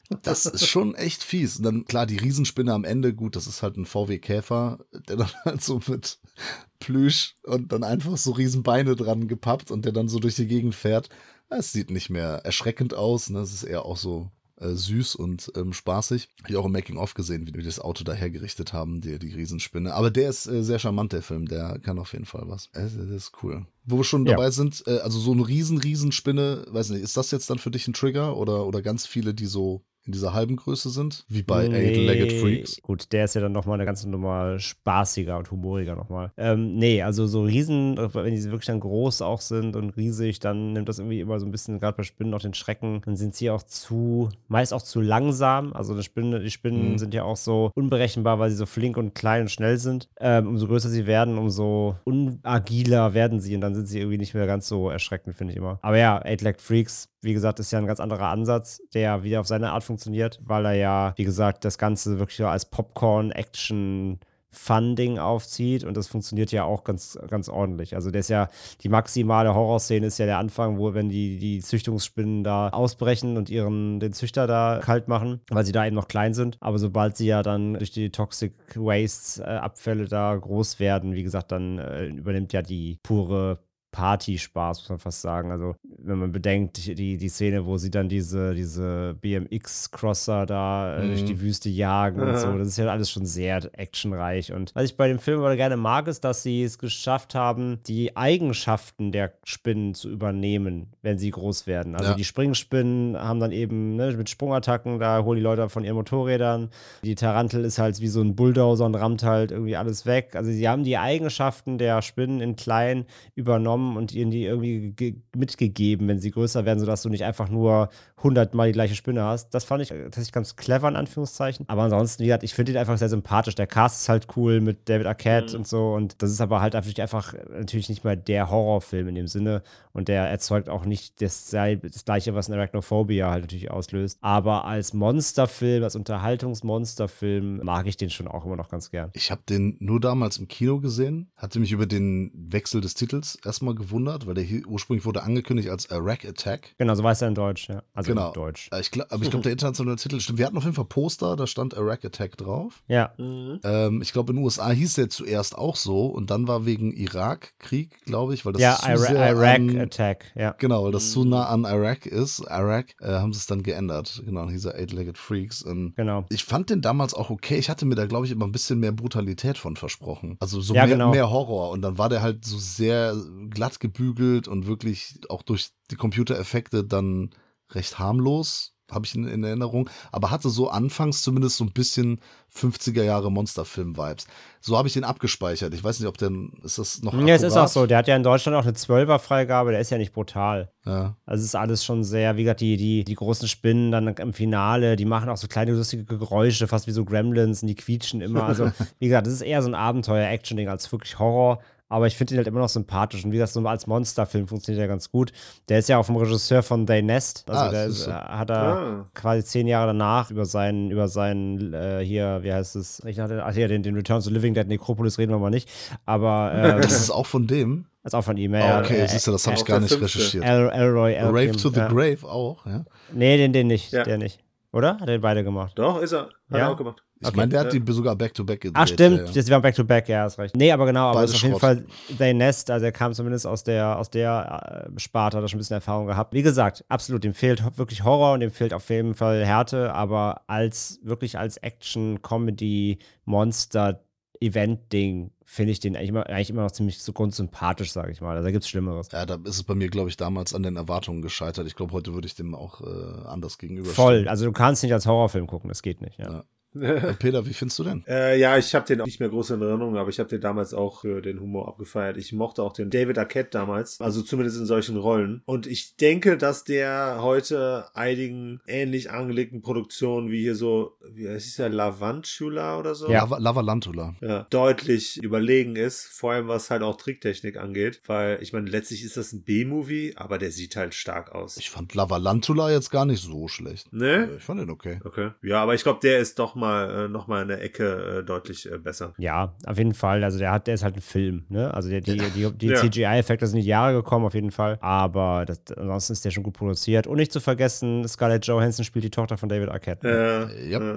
Daran konnte ich mich auch noch erinnern, dass sie da war. ich kann mich Ja, an, ja. viele Filme erinnern, in denen sie mitgespielt hat. Also wie gesagt, tanzt ein bisschen aus der Reihe natürlich, was so rein den Subgenre-Approach angeht, weil es wie gesagt einfach jetzt nicht, nicht Horror ist, nicht wirklich eklig ist und so. Aber wie gesagt, ich, ich finde, den, den kann man immer noch grundsympathisch weggucken. Okay, dann hau ich hier noch einen, ich hau einen Hammer raus, den ich Mhm. äh, jetzt vor kurzem erst entdeckt habe, tatsächlich, bevor ihr dann äh, natürlich äh, weitermachen könnt mit, mit euren Picks. Ich habe mir endlich Mosquito angeguckt. Hm. Aus dem Jahr 1994. Ich habe den vorher noch nicht gesehen. Ich habe immer mal Ausschnitte gesehen im Internet, wie das so ist. ne? Man sieht mal Bilder, man sieht mal irgendwie äh, einen Trailer oder so ein paar Szenen und habe dann eine gesehen, da war so ein bisschen Splatter und ich gedacht, oh, ist doch interessant. Und ja, das war tatsächlich auch der Anstoß zu sagen, ah, lass mal einen Podcast über Ungeziefer machen. Von Gary Jones, dem äh, Regisseur, äh, dessen äh, erster Film das ist, also sein Debüt. Er ist großer Monsterfilm-Fan und ähm, hat auch sonst irgendwie bei Wolf-Filmen auf jeden Fall war dabei und hat sich hier so einen Traum erfüllt, einfach einen Film über große Moskitos zu machen. Denn das gab es vorher noch nicht. Ne? Also niemand hat, also es gab ja schon alle möglichen Tiere, auch mehrfach, Haie und so weiter und so fort und Piranhas und weiß ich nicht was, aber auch die Würmer schon mehrfach, aber eben keine Moskitos. Die Fliege gab es auch schon von Kronberg, ja, aber eben Hm. diese Viecher nicht. Die, wenn die vergrößert sind, auch schon ziemlich eklig aussehen. Mit ihren komischen Beinen und mit ihrem Rüssel da und so. Und dann hat er sich noch einen Traum erfüllt und hat äh, Gunnar Hansen eingeladen. ähm, den wir natürlich alle als Leatherface kennen. Und der hat hier äh, so, eine, so eine Rolle, ist erstmal einer der Bösen, aber und äh, das ist dann halt schon äh, wieder ziemlich cool. Später, wenn sie dann in so einem, in einem Haus sind, was sich dann als die Brutstätte, äh, nicht wie bei das Nest, die Brutstätte des Grauens, aber ja, doch, es ist die Brutstätte dieser Moskitos, er findet er eine riesen Kettensäge, er nimmt die in die Hand und sagt so, und sagt dann so, Saw's Family. nee, das sagt er nicht. Und das war nämlich wirklich, also ich habe Making-of gesehen und dann hat er, er hat sich ein, zwei Tage, also hat sich auf jeden Fall überlegt, was er da sagen soll, weil alle meinten so, ey, du musst da irgendeinen Spruch bringen, auf jeden Fall. Ne, Und dann hat er sich, glaube ich, mit einem der anderen Schauspieler, ähm, der irgendwie seinen, seinen Bruder spielt, er meinte, es sind ein paar Bier geflossen, aber dann kam er halt mit dem Spruch, also ich, äh, ich habe auf Englisch geguckt, also auf Deutsch übersetzt, sowas wie äh, von wegen so, oh, so ein Baby habe ich schon 20 Jahre lang nicht mehr in der Hand gehabt. Fühlt sich gut an. Und es sind ja wirklich genau 20 Jahre, ne? Film ist von 94 und Texas Chainsaw Massacre ist von 74. ist dann so ein Fan-Moment und genau das, es macht halt Gary Jones, ne? Der, der feiert da einfach so die 50er Jahre Monsterfilme ab und bedient einfach, alles wirkt so comic-esque, ne? Es fängt schon an, es ist ein Raumschiff, also nicht so gute äh, Computeranimation, ja. Es ist ein Raumschiff über der Erde, da fliegt so eine Sonde raus und die crasht auf der Erde. Dann liegt da so ein Arm, es kommt ein Moskito, sticht rein. Nächste Szene, Pärchen, unsere Protagonisten sozusagen, fahren mit dem Auto und ein riesen, schon fertig mutiertes Viech fliegt ihnen vor die Windschutzscheibe. Das passiert alles in den ersten drei Minuten, glaube ich. Also der hat Mhm. so zack, zack, zack, so ein richtig krasses Pacing, geht direkt los, wird auch gar nicht erklärt. Scheißegal, bei irgendwelche Außerirdischen. Ist egal. Die haben, durch das außerirdischen Blut werden die Viecher größer, mehr brauchen wir nicht wissen. Und dann geht's ab. Sie von, aus, von dem Pärchen ist natürlich Studentin, studiert irgendwas mit Tieren auf jeden Fall und sagt, oh, dieser Rüssel hier, das ist doch äh, auf jeden Fall. ich weiß, warum Peter lacht, das ist so ein Insider, aber okay. Der Russel, der Russel. Das ist auf jeden Fall von einem Moskito. Und ja, der ist auch viel zu groß. Den Typ interessiert das nicht und so. Er wird gespielt von Tim Loveless, der auch so richtig Bock auf den Film hatte. Er ist so, so Alpha-Male hier. Und dann geht es im Prinzip darum, dass, dass diese Riesenmücken da so ein, so ein Feriencamp da, weiß ich nicht, halt angreifen und die ganzen Leute da aussaugen. Weil die saugen natürlich dann Blut, aber weil die so groß sind, wird dann der komplette Mensch ausgesaugt. Und interessant ist, es gibt sehr viele Puppen, also Animatronics, mit denen die arbeiten. Aber sie nutzen auch quasi Greenscreen ich weiß nicht mehr, wie man, wie man das damals genannt hat, nicht Rückprojektion, irgendwie sowas in der Art. Und Zeichentrick und Stop Motion.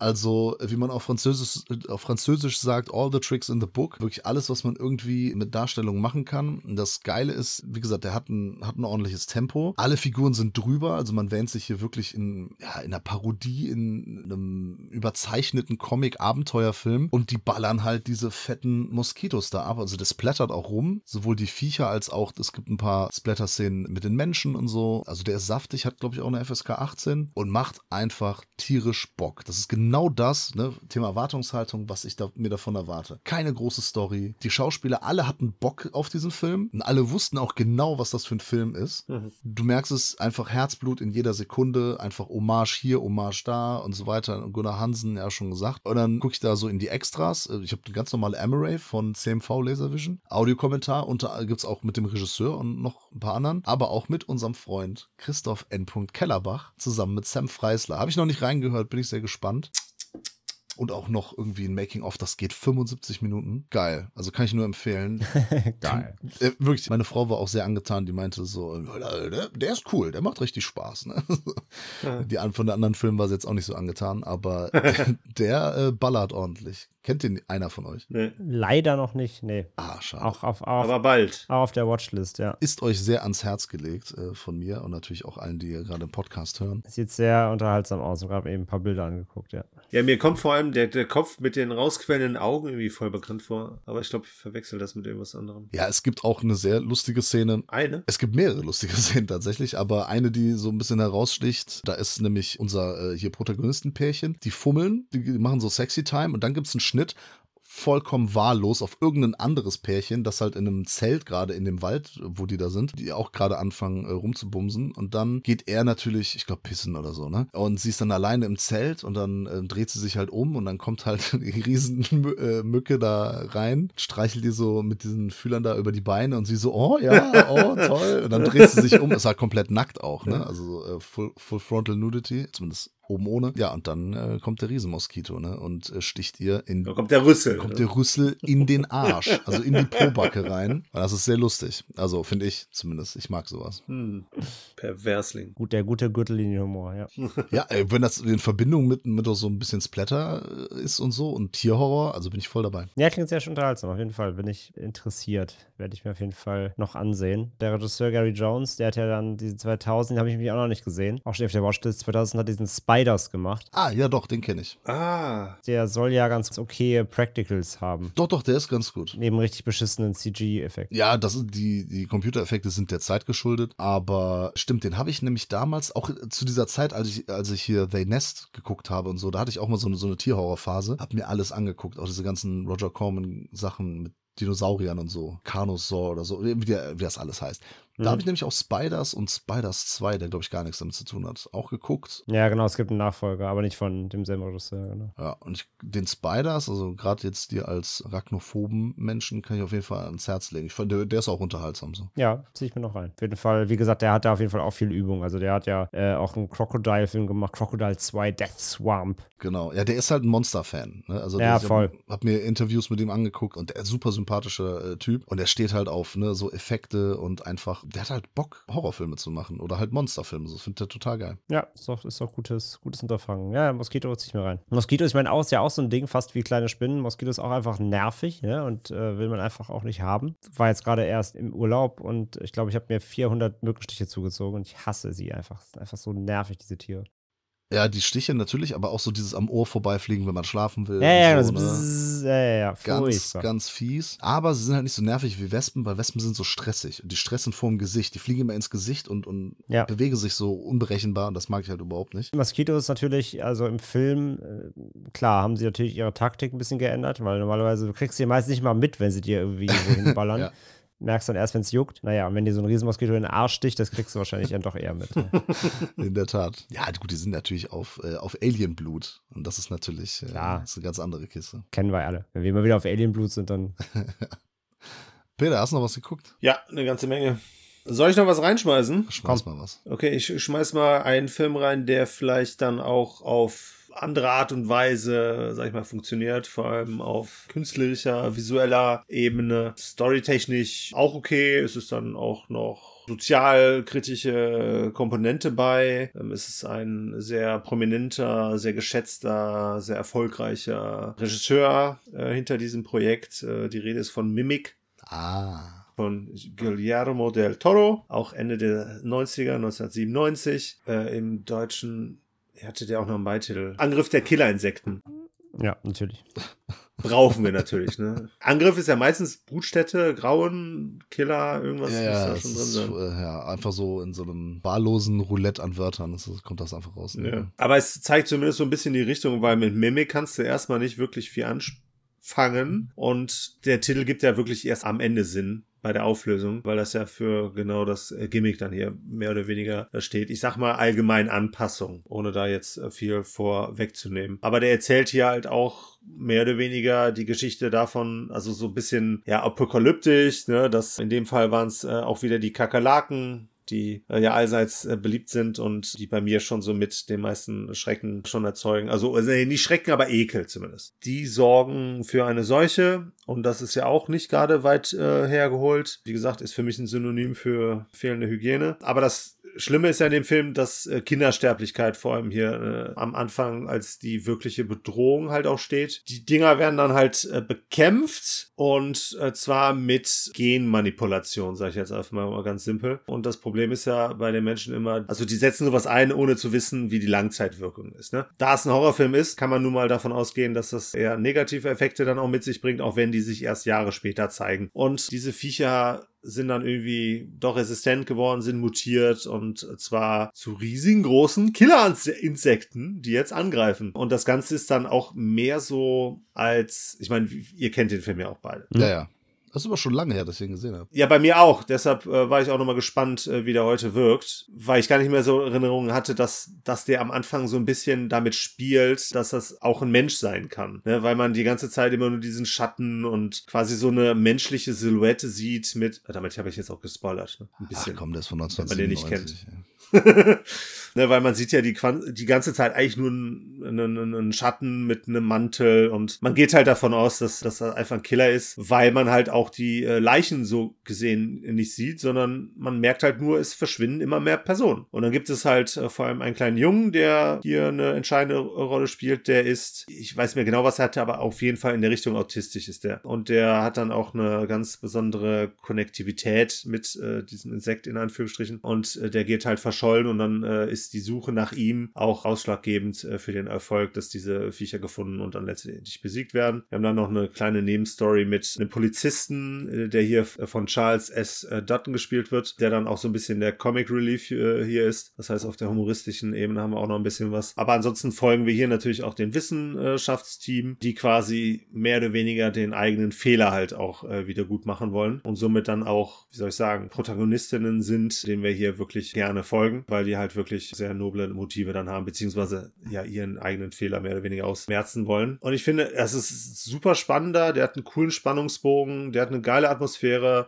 äh, besonders weil er sich dann auch irgendwann, auch hier ist es natürlich New York, weil er sich dann auch irgendwann runter in den U-Bahn, äh, U-Bahn-System, in die Kanäle, Abwasserkanäle etc. bewegt. Das fängt er da ganz schön ein, äh, spielt mit dem U-Bahn-Netz und letztlich halt, ja, mit einer sozialkritischen Komponente, die ich halt sehr interessant finde, der Anpassung, die tatsächlich ja auch letztlich mit einer der größten Bedrohungen sein könnte, wenn man jetzt nicht davon ausgeht, dass die Quantität am Ende entscheidend ist. War auf jeden Fall cool, den wieder gesehen zu haben. Hat auch so ein bisschen, ja, so ein bisschen Fantasy-Vibes tatsächlich. Kann man gar nicht häufig genug sehen. Ist auf jeden Fall einer seiner Filme, glaube ich, die so eher so später genannt werden. Ne? Das ist ja meistens Pans Labyrinth und solche Konsorten. Ja, absolut. Also ich meine, der, wie du sagst, er hat zwar auch so seine Ästhetik und seine, seinen Rhythmus, aber funktioniert ja ganz doch dann am Ende ganz anders als das, was er dann, was für was er eigentlich steht, sag ich mal. Also Ja, genau. der ist halt in seiner Art, finde ich, recht konventionell. Mhm. Er hat schon so einen Fantasy-Approach, aber wie du sagst, doch eher diesen, das steht was, da steckt eine doch eher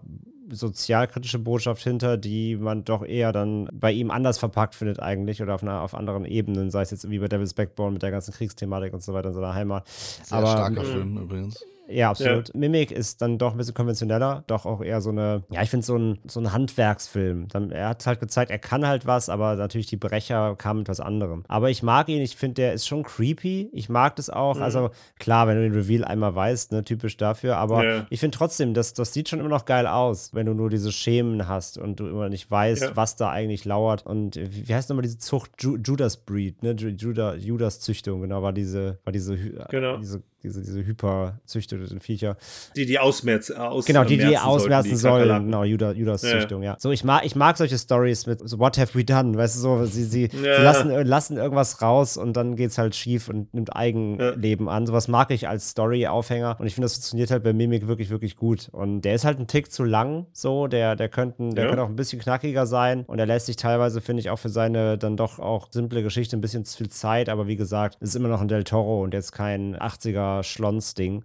Von Ja. daher, aber so die Mischung aus, er hat halt eine wirklich große Qualität und aber auch trotzdem dieser ganz klare Creature-Feature-Genre-Ansatz, den er halt hat, die machen den immer noch sehr, sehr rund, finde ich halt. Ist nicht sein, auf jeden Mhm. Fall zählt er auf jeden Fall zu seinen schwächeren Filmen insgesamt, aber auch ein schwacher Del Toro ist immer noch ein guter Film so und von daher, der, der zeigt schon viel, was er, was er dann später auch dann irgendwie verfeinert hat. Ich mag den immer Mhm. noch. Und ich weiß auch bei dem auch noch ganz, ganz, weiß ich, als ich ihn früher mal dann irgendwie ganz am Anfang mal im Fernsehen gesehen habe, so, da fand ich ihn wirklich echt creepy, so in meiner Jugend irgendwie. In seiner, weil er diesen, diesen Ansatz, den den kannte man irgendwie noch nicht. Also er macht, hat ja schon was irgendwie Unikes gemacht in seiner Art. Da, da fand ich ihn schon echt stimmungsvoll, ja. Äh, ja, ich muss sagen, der, also bei dem kommt mir auch immer der Relikt, Relikt, das Relikt. Das Relikt, ja, mit dem Museum, ja. Ja, genau. Ich glaube, der ist auch in der ähnlichen, in der ähnlichen Zeit äh, Ja, rausgekommen. müsste Ende 90er sein. Müsste, Ne? ja. Ja, genau. Den fand ich auch immer sehr stark, aber der ist halt so visuell nicht äh, ansatzweise. Ist sogar dasselbe Jahr, Äh, 97 es ist- auch, ja. Ah, aber der kann halt visuell dann nicht äh, wirklich mithalten, beziehungsweise ist auch ein bisschen limitierter, spielt ja dann nur in diesem Museum, äh, glaube ich, ist das. Ja. Hat dann so noch diesen mystischen Ansatz, äh, so, so fabelmäßig, aber auch ein sehr starkes Creature dann am Schluss. Mochte ich auch total gerne, ja. Aber Del Toros ist halt schon dann noch ein Stück mehr Horror und ein Stück mehr creepy und bedrohlich und das Dunkle äh, in diesen äh, verlassenen Hallen, sage ich jetzt mal da unten. In den Tunneln, ja, Äh, ja, auf jeden Fall. Das, das macht schon Spaß. Die machen deutlich mehr Atmosphäre aus als halt dieses Museum. Ja. Ja. Ja. Fun Fact, die haben beide auch auf Letterbox die gleiche Wertung, 2,9. Achso, 2,9. Ich dachte, ich habe jetzt an IB gedacht. So niedrig? äh, Box. Ja, aber für, also für, für einen Del Toro 2,9 auch, auch eigentlich recht wenig, ja. Also der, ja. den, den mögen auch längst nicht alle. Aber ja, auf jeden Fall beides 97er-Filme, ja, mit ähnlichem Subgenre-Ansatz, ja. Ehrlichen Ansätzen, ja, auf jeden Fall. Ja, spannend. Ja, er steht nicht so stellvertretend für seine Handschrift, die er jetzt so etabliert hat, einfach. Nicht im nur. Kern, nee, er hat Ansätze, aber wie gesagt, er hat trotzdem Qualitäten safe. Also Na gut, dann lass uns doch noch zu einem grandiosen, würde ich mal sagen, Abschlussfilm kommen, wenn es um Krabbelfiecher geht. Zecken hast du vorhin schon gesagt, ne? Wer mag schon Zecken? hoffentlich niemand. Ja, ich kenne ich kenn auch keinen. Die bringen nur unnötige Krankheiten und sind äh, wirklich absolut überflüssig. Ach, ich dachte, du meinst AfD-Wähler. Sehr gut. Sehr Ja, gut. ja, also politisch gesehen ist der, kommt der Begriff ja eigentlich aus der anderen Ecke, ne? aber ja, okay. Ja, Ja. Okay, okay, okay, sehr gut, sehr gut. Jetzt wird's, Zecke und Dose, ja. jetzt wird's wieder politisch. Kommt der Al Alman wollte- Arim. einmal muss es. der Alman Arim hier wieder um die Ecke. Die wird politisch. Seit wann haben Filme und Politik was miteinander zu tun? Na ja, gut, äh, dann lass über Ticks äh, sprechen. Über welche Tick, was für Ticks habt ihr so? Dudum. Ja, Augenzwinkern. Genau, stimmt. Bei Peter ist Augenzwinkern tatsächlich. Mhm. Äh, bei mir ist viel und gerne reden. Und der, der, der Film heißt. Film heißt Ticks und im Deutschen wurde er passend übersetzt mit C2 Killerinsekt. Ja. Aus Sonst- dem, Jahr, Besser immerhin nicht C4-Killer-Insekt, ne? Also explodierende Zecken wäre noch schlimmer. aus dem Jahr 1993 von Tony Randall, äh, Randall. Wir haben kurz, André, du und ich, also als du in Köln warst, kurz drüber gesprochen, als das Thema Creature Feature aufkam und du meintest so, erkennst du den? Ich so, ja, ja, klar, ich habe mir sogar die fette Box von Vinegar Syndrome geholt. Mhm. Denn ist ein toller Film, oder nicht? Ja. Das, das, das hast Keine Fragen hast, stellen. du, das hast du schön rein inszeniert. Nee, auf jeden Fall. Ich, das ist einer der wirklich auch immer noch effekttechnisch besten Subgenre-Filme, finde ich. Ist wirklich rein, was die, was die, was die, was, was Craftsmanship angeht, so was die, was die ganzen handgemachten Arbeiten angeht, ist das immer noch so brillant. Der ist halt, also der vereint halt auch wirklich nochmal so alles, was so die Schleimigkeitsrate angeht. Also wo Arachnophobie halt, wie gesagt, vor allem diese Glaubwürdigkeit hat, macht C2 halt mit Ekel, Schleim und Gore irgendwie wett. So, der ist halt wirklich, der spritzt halt rum, der ist halt widerlich. also da, da zieht er ja alle Register wirklich komplett. Also ich finde halt auch wieder den Ansatz halt Zecken größer zu machen, ist halt, ja, also ich meine, sind ja auch so Spinnentiere, die unterscheiden sich ja dann rein so vom Ekelfaktor da nicht so super viel. Aber wie gesagt, halt Zecken, wie du eben gesagt hast, man verbindet die ja vor allem auch eher damit, dass sie eben mit Krankheiten, ne, und was sie, was sie, der, das Tier an sich ist gar nicht so wild, weil es ist ja auch mikroskopisch klein eigentlich, aber man verbindet ja eher das, was da was, was passieren kann. Im Film natürlich werden sie runtergebrochen, natürlich dann aber auf eigentlich das, was natürlich dann Tiere in der größeren Gattung machen, nämlich dann natürlich rumsplattern. Und da geht es jetzt ja nicht darum, oh mein Gott, ich könnte Borreliose kriegen, sondern oh mein Gott, die beißt mein Gesicht, beißt mein Gesicht ab. Aber ja, wie gesagt, das- ist so ein richtiger Schmonzfilm. Und da macht er halt, finde ich, äh, wirklich äh, keinem was vor. Die Effekte sind wirklich immer noch richtig gut. Da, haben, hat kaum, finde ich, ein Subgenre-Film, kann er ranreichen, wie gesagt, das jetzt ein Squirm ist was wir schon alles geredet haben. Das sind immer so ein bisschen so, ja, da hast du mal hier und da einen guten so, aber ich finde C2, da merkst du, dass auch da die, die Liebe reingeflossen ist, genau in, in das, was er, was er sein soll, nämlich ein effektreicher Film. Und der ist halt kurz, der dauert keine 90 Minuten, der, der ist super knackig, der ist spaßig, der hat einen soliden Cast irgendwie. Also der, der ist einfach ein rundes, kleines Ding so.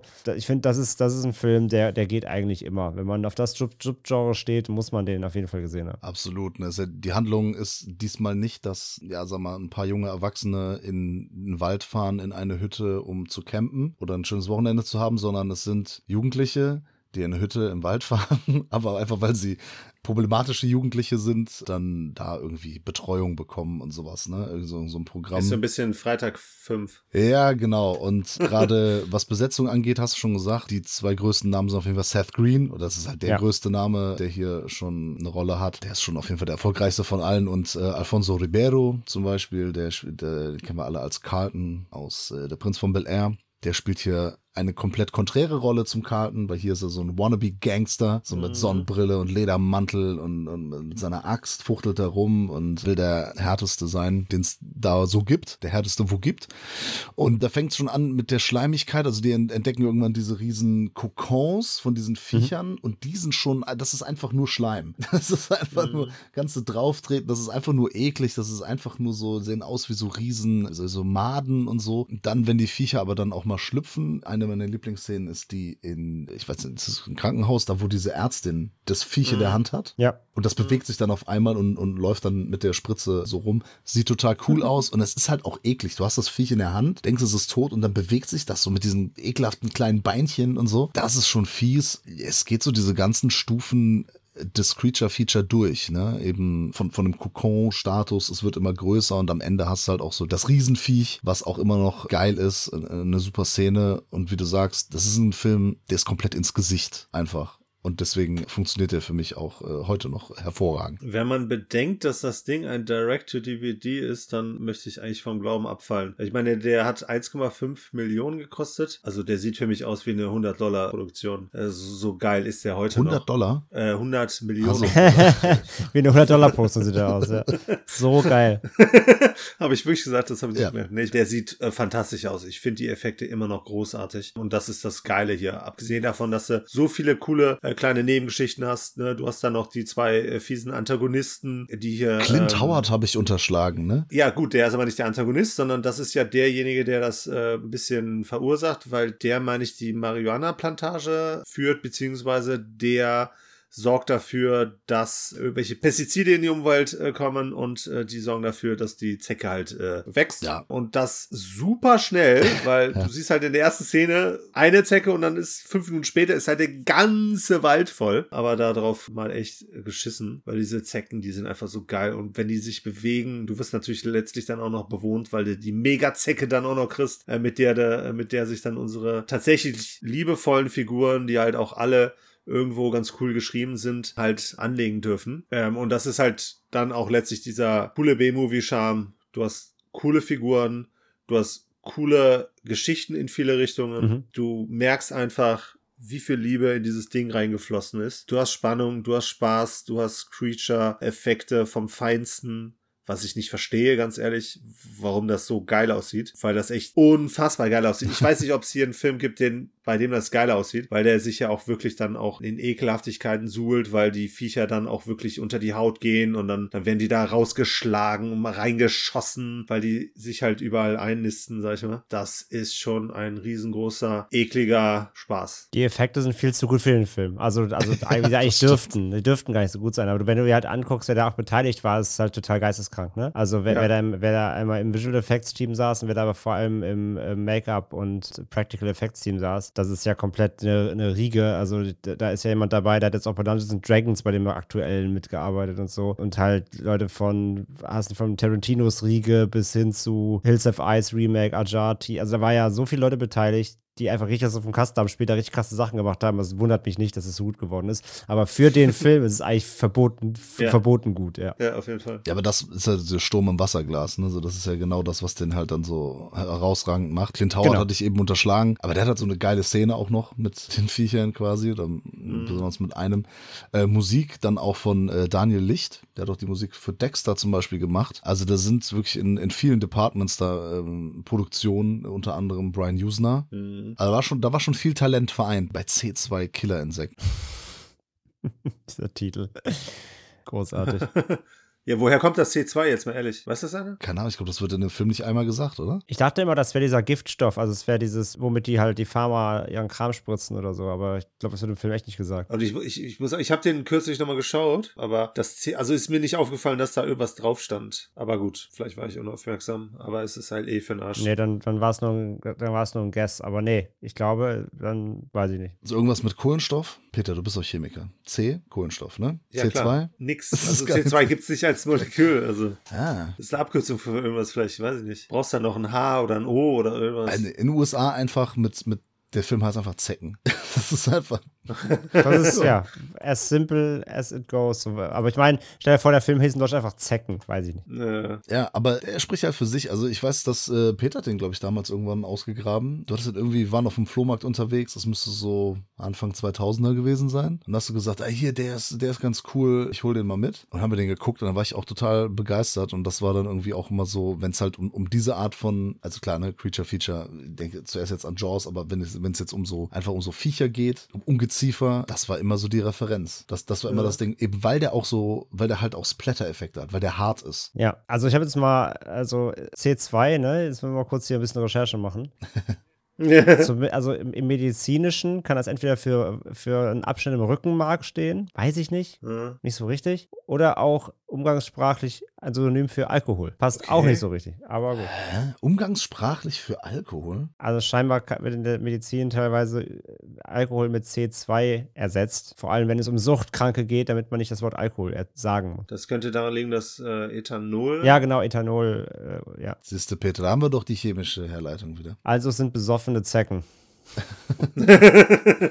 ja, nee, keine Ahnung, ich, ich komme nicht drauf. Ich, also ich, ich finde den Zusammenhang nicht. Also da war vielleicht, vielleicht war jemand vom Produktionsteam betrunken und hat dann. Nee, nee, aber das, C2. das, das muss ja vom Verleih gewesen sein. Ja. Weil, ne, im, Im Original kommt da nichts drin vor. Wie dem auch sei. Nichtsdestoweniger, trotz, wie Peter so gerne sagt, auf jeden Fall absolute Empfehlung von allen, Ja. von uns. Es ist immer schön, den zu feiern. War vor allem schön, André, vielen Dank, dass du dich hier mit uns hingesetzt hast. Es war schön, ihn zusammen mit dir zu feiern und äh, zusammen mit dir über so viele, ja, merkwürdige kleine und große Filme zu sprechen, die ja aber doch noch irgendwie immer einen besonderen Stellenwert haben, dieses, das Subgenre generell. Total, ja, vielen Dank für die Einladung. Hat echt großen Spaß gemacht. Äh, wie gesagt, ist ein schöne, schönes Feld, in dem man sich so schön austoben kann. Und wir haben da längst nicht alles, nicht, wir haben ja nur gekratzt. Deswegen haben wir es, Ne? Also genau, deswegen haben wir es so ein bisschen eingeschränkt mit Ungeziefer. Gibt ja noch von bis, was, wir könnten auch über Bats reden, wir könnten auch über so viele verschiedene Tiere und Gekröse reden, aber ja, ich glaube, wir hatten eine ganz gute Wahl und ganz guten Querschnitt mal durch das Subgenre und jeder, der da noch nicht so beheimatet ist, hat jetzt auf jeden Fall jetzt ein paar Tipps dabei, wo man mal reingehen kann auf jeden Fall. Absolut. Und ja, vielleicht war es auch nicht das letzte Mal. Vielleicht besprechen wir irgendwann ja nochmal diese, die ganzen anderen Viecher, die es da noch gibt. Wer weiß. Die Rückkehr der Viecher. genau. Ja, äh, vielen Dank auch an dich, Peter, wie immer. Auch dafür, dass du es den ganzen Kladderer-Dutch wie, wie immer zusammenschneidest. Hier wird nichts geschnitten. Genau. Raw and Uncut. Richtig. Also Uncut nur für die Mit allen Patrons. Versprechern drin. Oh, die Armen. Die armen Die wollen wir eigentlich belohnen, Ja, oder? stimmt. Dann lassen wir das. Okay, ich äh, bedanke mich wie immer bei allen bei der Filmfressen-Familie, vor allem natürlich bei unseren Patrons. Vielen Dank nochmal, André. Und bis hoffentlich bald. Äh, ich sage einfach mal Tschüss und bis zum nächsten. Tschüss. Meine Abschlussworte dürfen natürlich auch an dieser Stelle nicht fehlen. Es war uns ein großes Vergnügen, mit dem guten André von den Podriders über ein Lieblingsthema von uns zu sprechen. Dabei sind leider keine Filme bei rumgekommen, die ich noch nicht kannte. Ah, doch, der Moskito, tatsächlich. Es war ein Film dabei, der auf jeden Fall auch auf meine Liste es geschafft hat. Diesen anderen da, den, der da auch kam hier mit äh, ne, Kammerspiel, den können wir mal schön äh, getrost äh, wegschmeißen. Aber ja, man könnte noch so viele Filme mehr zusammentragen. Und wer weiß, vielleicht treffen wir uns ja ein weiteres Mal in dieser famosen dreigängigen Konstellation. Es war mir auf jeden Fall, oder es war uns ein großes Vergnügen. Wir bedanken uns äh, ganz herzlich bei dir, André, und hoffen natürlich auch, dass das unseren ZuhörerInnen gut gefallen hat. Hoffe auf jeden Fall einen schönen Podcast gehört zu haben und verabscheue uns. Bis bald.